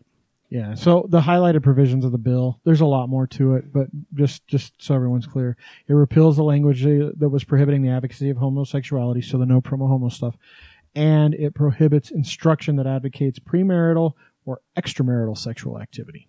Those are the two really big things, and then it changed a bunch of technical definitions and, and educational stuff. So, look, the bill is a piece of shit in one way because it's still advocating abstinence only basically is, is our sex ed program, which is absolutely horrible from a public health standard. But if that's what it takes to get, you know, in, in Utah world where you can't take something away without adding something stupid, I'm okay because at least it's a step closer to, to real equality for folks. Yeah. I mean, that's a huge, it's huge. It really is huge. Um, so I, I was really glad to see that passed. Um, so other, other legislation. So I want to talk a little bit about, uh, who actually does work up on the hill. Mr. Wayne Harper, whose house I was just at. Um, were you really? Yeah. I walked in his house and I said, Congratulations on passing the most bills, sir. Why what were were you you in doing at his house? He is actually my cousin's father in law. Oh, so you know him, sort of. Not really. Did you go in there with your cousin? Uh, they live there right now Oh. because they're they just signed contracts on their new So house. which so. which cousin is this? The one we we know? his youngest, one of his youngest sisters. Yeah. Okay, okay. So one, one okay. Uh, so anyway, so Fox 13 actually kind of compiled this list for us. They were nice. Uh, we could have done it ourselves, but uh, we're lazy, and you could do it yourself if you go look.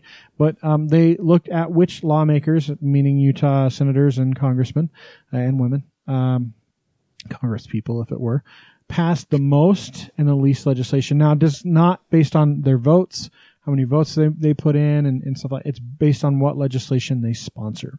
So, like uh, our friend here, Jessica said, uh, Wayne Harper, who is a Republican out of Taylorsville, um, he's a senator.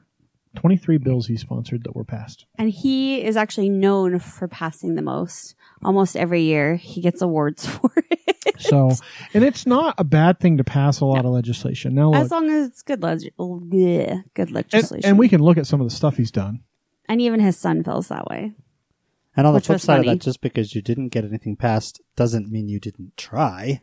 Exactly. There's a lot of bills that don't even meet hearing committees that are fantastic, like climate Yeah. change and equal rights that get pushed aside. Well, and it, and and you'll see people like Jim Dabakis. You know, he doesn't sponsor a lot of legislation because he's got a lot of other responsibilities.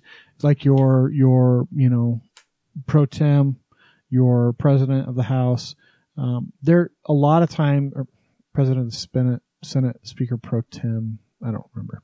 Anyway, they're busy doing other stuff. Like their job is to run the legislature. A lot of times they don't have time to put the, the time in to actually sponsor a bill and get their own bill worked on because they're doing so much behind the scenes for some of the other bills that are out there. Um, so you see some of that happen.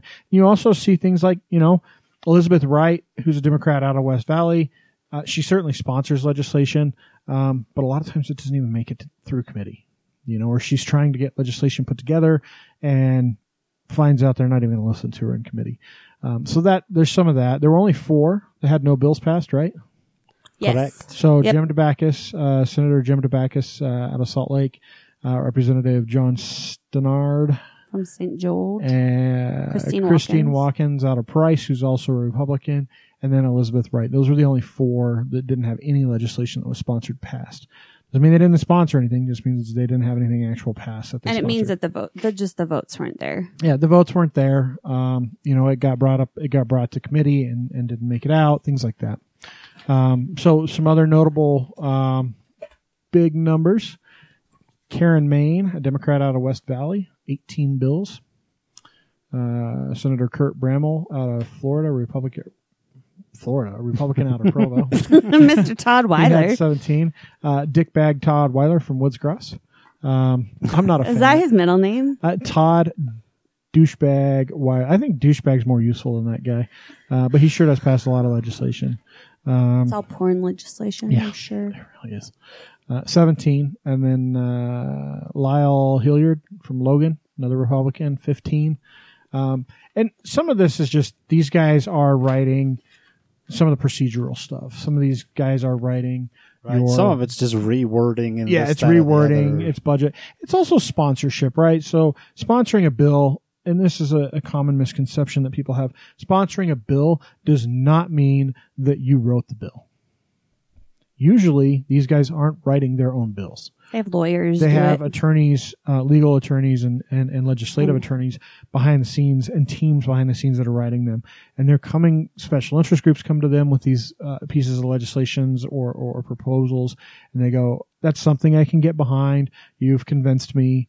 Um, let me have my team look at it, put it together, and then they'll try to start pushing it through committees and stuff like that. Um, I was actually curious to see where uh, Mr. Kanab, Utah, Mike Noel was seven. Seven for Mike Noel from Kanab, one of which was the polygamy bill, which passed, uh, which is which would make sense if he was down there. Well, why that passed? Well, again, he lives in like the, the taint of Utah. um, Two shows ago, folks, go back and listen. uh, I just find Actually, it, that might have been like three shows ago. I, think. I just look. I I just find it absolutely astonishing how hard it is to get to Kanab. yes, but it gave us a geo. We've had like two geography Yeah, lessons. yeah. So That and what was the other one was from Pies from Pi Day. Um, oh yeah, Pi Day. Trying to figure out yes. So, What like Ennis or something? where no. Varpa. Varpa. What was the name of it? I It started with a remember. V. I don't. I don't remember. Middle of nowhere, Utah is where it They were was. all in southern Utah, basically. Uh, Good like, pie. like western Utah in the Polygamous middle of nowhere. pie. They were all in District Two, I believe. They're Chris, Chris They're Stewart's Chris pie Stewart's makers. people, so. I mean, and that's what's funny about like District Two. Like, I mean, really, you could take all the state of Utah, ignore the Wasatch Front and Log and Cache Valley, so everything else could be one district, It And looks, probably- it is. and, and probably it's Chris Stewart's. Well, it's not because you have uh is it District 3 that runs up through like Iron County and and uh so through like um Moab and and and Emery. So like Iron County, Emery County. There's there's one that runs through there some of those weird eastern counties. Anyway. Um yeah. So just kind of interesting. You guys can go look and see who passed what. Um it's it's kind of cool to look at the bills and if you click on them and, and you can force your way through some of the bigger ones. Good luck. I mean, some of them are huge, and some of them are like a one-page resolution that says, uh, "We don't want Bears Ears to be a national monument. Uh, we uh, propose to buy it back from you guys since you didn't listen to our first resolution because it didn't make enough press because Donald Trump's uh, Russian bullshit's actually taking over the press." Uh, Oh, Trump's at Mar-a-Lago again. That's that's dominating the press.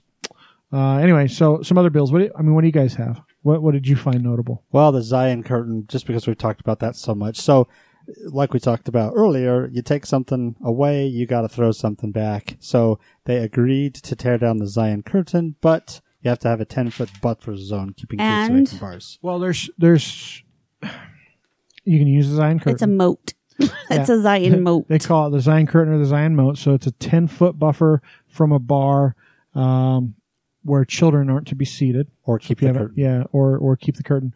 Or you can build what they're calling the Washington Wall because it's modeled after a Washington law. So you can basically put up a four foot wall barrier type thing that goes around your bar area. Um, it has to be like four feet high. So those are all the options. Uh, did they get rid of people being grandfathered in? I don't, I, I, I don't think they're letting anybody be grandfathered in. So I think the deal is with the moat, and I and I don't know because I haven't read enough of the legislative. I mean, it's if you want to talk about a giant fucking piece of legislation, it's that one. There's a ton of stuff. It's like a thousand different lines. yeah, it's it's really beast. long for state legislation in a small state like Utah. It's really long. Well, it also raises your liquor prices by It does raise your liquor si- prices by two percent, which we talked about.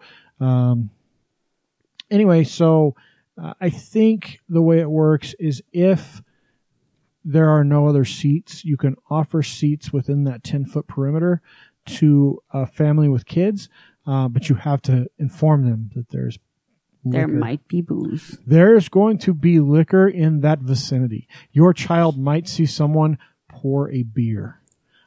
Just be aware if they do that, they will become alcoholics, just like if I want to know if that's watch how they're going to train their staff. This exact conversation. Just like if they watch porn, they will become addicted to it and they True. will die from porn cancer of That- the penis. But they can Or the now vagina. sue. They can now sue the porn industry. Yeah, but but if that happens, you can go after the porn industry. I'm going 'Cause to that's try. that's another law that got passed. Uh, let's see. Oh, the vehicle safety inspection is being repealed. Yeah, we'll see if the governor signs that. Uh, I'll be interested to see. Did he? What? Which? Which bill is that? Does it have a number when you're looking at it? The one that I'm looking at does not have a number. This is just kind of that. Oh, this is the this is the summary sheet. Um, what I, I did we talk about this on the show, or did we just talk about this off air? That they've done studies that show that the safety inspection does nothing to improve. There are many, many other states that Yeah. So, do not require to have safety done. So yeah. So that one. That one has not been signed yet. I hope it will. I. I think we talked about this at length. I. The safety inspections are stupid. They don't actually do anything to prevent unsafe cars from being on Yeah. the road. So But then I'm not going to be responsible for getting my brakes checked and my windshield replaced. What are you going to do? All those lazy procrastinators. Yeah. Well. Whatever. Um, I'm really excited, and I don't think that it's been signed yet. But they have a bill for food trucks Oh yeah, that, that was, will. Um, We talked about that a little bit. Uh, we did just a little bit, and um, it is one that passed. And so, I think at the time it was just floating around when we talked about it, but it has now passed. And so, I hope that the governor signs that because Yeah, I, I agree. There was a one uh, one billion dollar road bond. Uh, um, I was actually at. Senator Harper's house when he got that.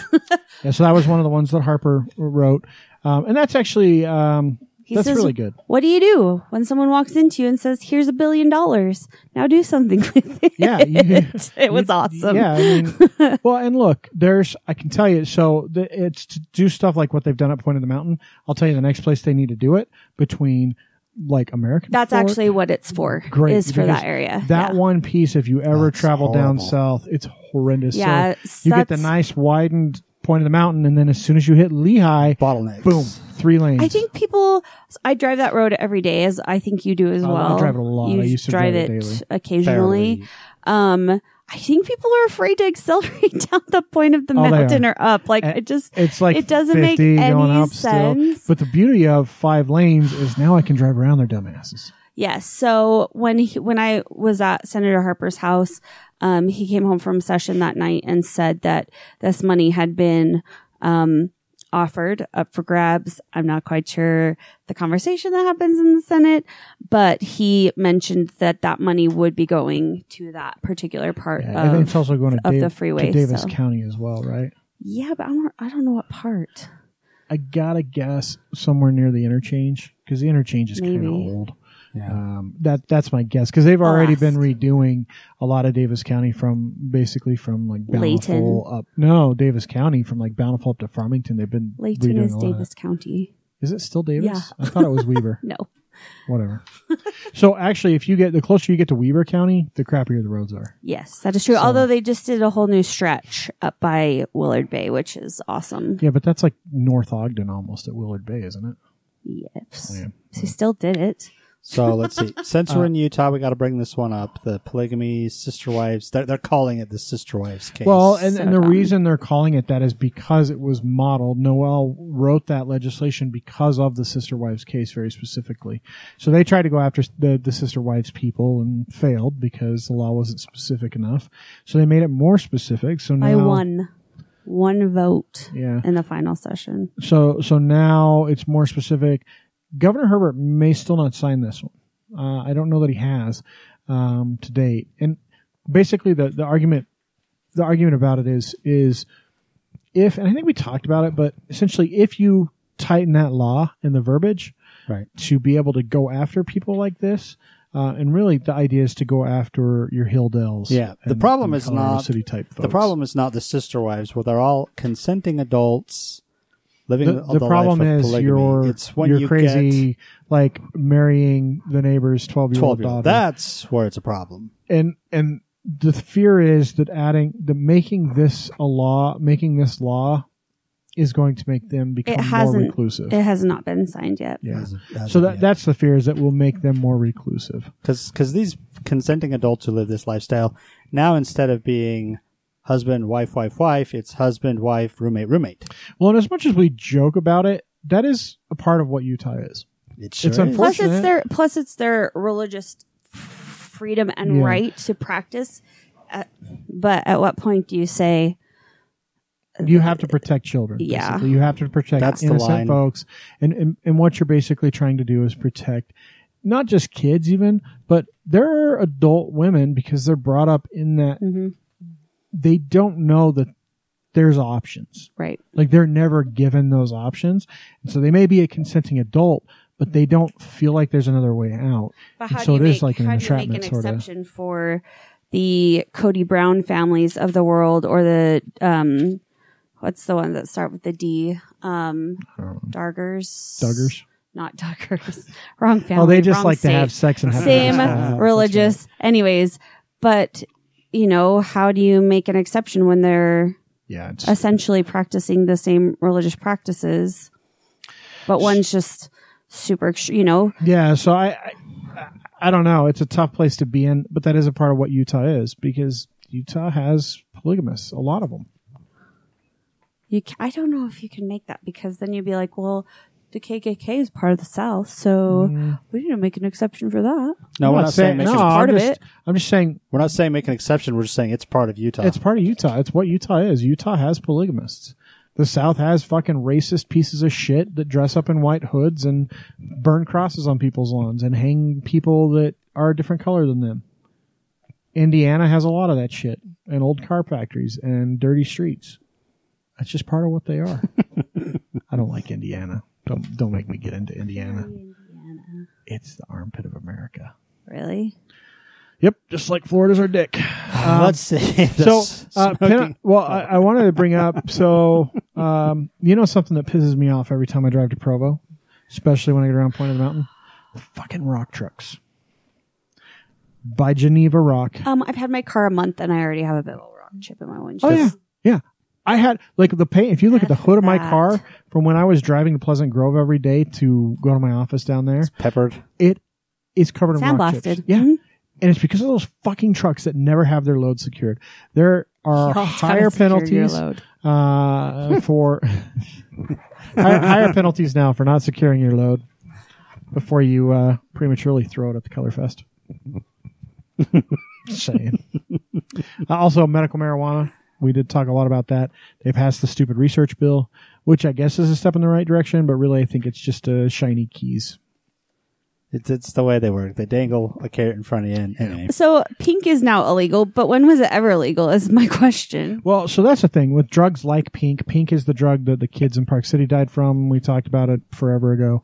Um, they made it illegal. Uh, it's now a controlled substance. Um, the the thing is, is they make new drugs. New drugs pop out all the time. Ask And- they are legal until they get scheduled by typically U.S. Congress or an individual state that finds a problem with them. So I suspect that the U.S. Congress will probably follow suit at some point. But I mean, usually you usually get about a year if if a drug's popular. You get about a year of using these crazy chemicals uh, before someone catches on and says we need to make that illegal. So don't have any more fun sucking down copier toner. Um, no, illegal. it's highly. I know it's highly hallucinogenic, but it's a drug now. So anyway, So Um, there's this one liner. I don't know what exactly this means, but it says stricter laws have been passed on strangulation. yeah, there's a bunch of there's a bunch of random like weird shit that, so that goes on. if you strangle someone, the law's gotten tighter on that. Get it? Yes. Uh, yeah, so it's now. Oh, here, here's another great Utah one because Utah's a very rural state. Um, it is now a crime to harass cows, sheep's. No, sheep- it is sheep- not. It is. It's now a crime to harass cows, sheep, chickens, or other livestock with a drone. Yes. and it's it's it's you can shoot them down now. You can shoot down drones Yep. if they're on your property. Yep, and Um, harassing your pigs. and that's but that's that's it's it's an actual thing that has happened it's an actual problem where kids probably with nothing better to do because you can get drones at walmart now uh, go out into a field and they're like oh let's go fuck with these cows because i grew up in a small town and i'm telling you if we had drones when i was like 14 You'd have been chasing. I would have been fucking with every horse in the stable I could find and, and cows and pigs. I would have been messing with those things with drones all the time. So something with we had to do with drones. So here's a good one. The solar tax credit is being phased out. Thank the Lord. I hope those stupid solar idiots stop calling me. yeah. So, you know, the, the thing is with the, that's a, that's a good one to bring up because a lot of people may take that as, uh, why are we, why are we going anti-renewable energy? That's not the purpose of phasing out that tax credit at all. Right. So right now, think about it like how health insurance is billed. So when you go to the doctor, they bill some astronomical $500 fee to talk to you for two seconds and tell you, oh, look at your throat. You're fine. Fucker. Go home. It's a virus. Uh, so now you owe me $500. Um, they bill that and the insurance goes, uh, yeah, that was worth 80 bucks and they're only going to pay you 20 because we've got the other 60 covered because 20 is their copay. And so the doctor goes, okay, I'll write off the other $420 or whatever. Um, so solar panels, very similar. So the solar companies charge forty thousand dollars, Astronomical amount. thirty, forty thousand dollars to do solar panel installations because there's this huge tax credit you can get back from the state, and they go, well, you're going to get that huge tax credit back to pay us. Well, with the tax credit gone, no one's going to pay thirty to forty thousand dollars or twenty thousand or whatever it is to get solar panels on their roof. now roof. it's all just becoming a big It's old astronomical. scam. So now the 500 companies in Utah they're doing solar panels have to be cap- competitive with pricing and have to come down to a real world price. And I don't know. I, I I don't know if I've ranted about solar panels on the show before. You I- have not. I- so okay. Go. All right. So here's my take on solar panels. On one hand, yes, clean renewable resources are amazing. Solar panels have the potential to be a good thing. The thing is, if you look at your power bill and let's say over the course of a year, you average $100 a month. That could be low, that could be a tad high, but let's just hypothetically, we're going to say $100 a month. You pay $20,000 for a solar system and it's going to bring your solar, your, your power bill down to $20 a month. Okay. How long is it going to take you to pay off those solar panels? How long is it going to take you to pay off $20,000, assuming you take the $100 you were going to spend a month on your power bill and put it towards your solar panels? How long is that going to take you to pay those things off? 250 months, sir. Yeah. And I, I'm doing that at, at $80 a month in savings. Because, because of the difference. Uh huh. So it's going to take you that long before technically. So you 20 s- years. 20 years before you technically see any savings. Hmm. Because you're paying more a month for the solar panels than you would have paid For if your you'd have just paid your power bill. Yeah. So there's that argument, but I mean, you're getting solar power for a few different reasons. The biggest is we're a coal state. We have plenty of sun.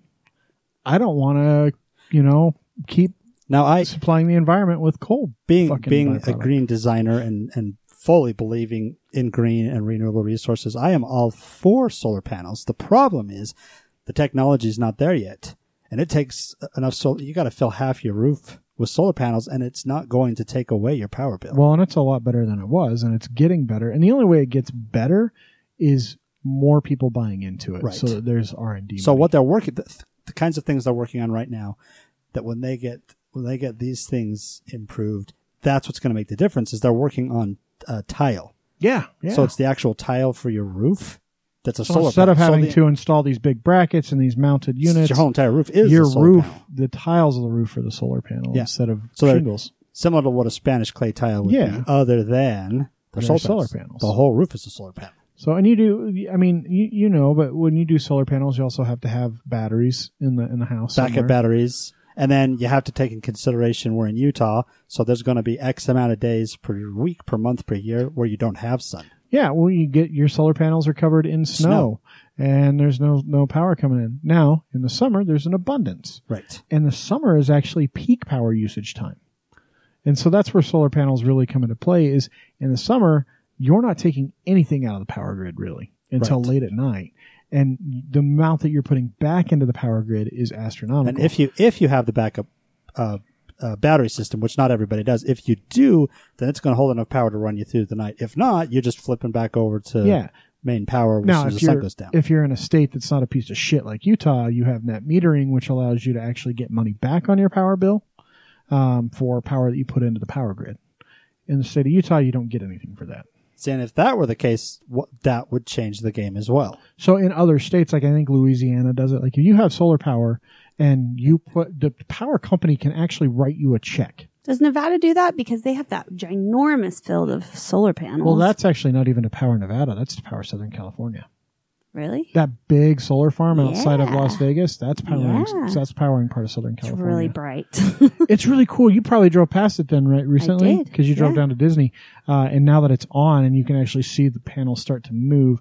Now that solar farm is a little bit different than what we're talking about because the way that one works is all the panels point towards a central piece, and so that's why they have that big circular. there were a couple. Yeah. yeah. there's like three of them, I think. So and and it's like they- taking a magnifying glass in the summertime. That's what it looked like. yeah, so it's the sun reflects off of these mirrors onto a giant, t- basically a thing full of fucking water. Uh, it heats it up super hot and it boils water and turns a turbine. Hmm. So that's how that, and it's it's a closed system, so the water just recycles as it condenses and cools and and and turns back into water, but it turns turbines. now, the problem with that kind of solar farm is the immense heat that's created. It's just a bird killer. yeah. Like if birds fly by it, they yep, instantly. Poof. Gone. incinerate it immediately. and like there are tons of bird carcasses around that thing. That was Yeah. a that was a big concern before they went live with it. Is How do is you know that? It was on National Geographic for well, one it's thing. well, it's a it's a big yeah. And I watch a lot of that. I'm also Chris Clavin. Uh, I'm full of Right. useless facts. No, but that was a big thing. That was a big thing that environmentalists were concerned about. Is Go on YouTube. like it's it's because it's i mean we're talking 400 plus degrees and the closer you get to that thing the hotter it is and so if a bird flies in there it's I mean, imagine Vaporized. you walking into a 400 degree something A geothermal pool. At yeah you Yellowstone. step into uh, lava you know on, in a lava flow in hawaii as I do. You know. you know So or- anyway, I mean, I, I Sorry. I that's just, okay. I don't want to discount solar panels. I think they they're on to something, but what they're charging here in Utah, anyway, I don't know about other places, but what they're charging here is too astronomical to make it. Well, there's a lot of scams going on with it too that people need to be mindful of as well. Hopefully, by eliminating the tax credit, it's gonna. This will happen. i hope it'll bring the prices way down Yeah, i mean because it was it was astronomical even at like $20000 the reason they were 20000 is because of the tax credit See, and uh, the other thing is, is people maybe they don't realize that those panels aren't going to last forever. You've got to replace them every few years, Dep- uh, because they get damaged. The the s- the photocells burn out. right now they're asking between two and six grand per panel. Anyway, Yeah. Very enough of that. Enough of that. So, um, bunch of different art landmarks like the uh, the Spiral spiral Jetty. jetty out in the middle of the desert, the salt flats, I guess, really. But that's kind of cool. So it's yeah, it's really cool that they're doing Did that. you know at one time there was a bill to make the Dutch oven a cooking utensil in Utah? That's awesome. I mean, the Dutch oven's cool. That was a but long when time I- ago. when I think of uh, Dutch oven, I know where you're going. yeah, I think of uh, making someone stand under the covers after you let one loose. Um, They are trying to pass a bill that you can't cook with wood burning. Uh, no, no, no. They passed it. So did. no, and it's not that you can't. It's It you that can. people who are cooking with wood are exempt from wood burning fires on red burn days. Uh, So is that and outdoors? Is that it doesn't matter. in your You're house? cooking in a It's Dutch oven with it's- wood in your house. It's Will ambiguous. burn down. It's Okay, ambiguous. I'm pretty sure that that's what that's what Chris's neighbor does. nah, he just lights fires because they're cheap assholes. Don't do it in your house. Um, I think that's going to do it for us, honestly. Um, hope you guys enjoyed the show. Um, I promise we'll probably only have one or two more that really focus on legislation, but uh, Just because we need to see what gets signed, you know, like HB 155. yeah, exactly. So, uh, if you want to get a hold of us, uh, TNU Podcast on Twitter is probably the easiest, or our Facebook page, uh, the New Utah Podcast. You can look out our blog, You can leave comments on the blog. Yeah. That's cool. TNU, pod, the New Utah.wordpress.com. Yes. Uh, and that's it. That's going to do it for tonight. Good night, folks. Bye-bye.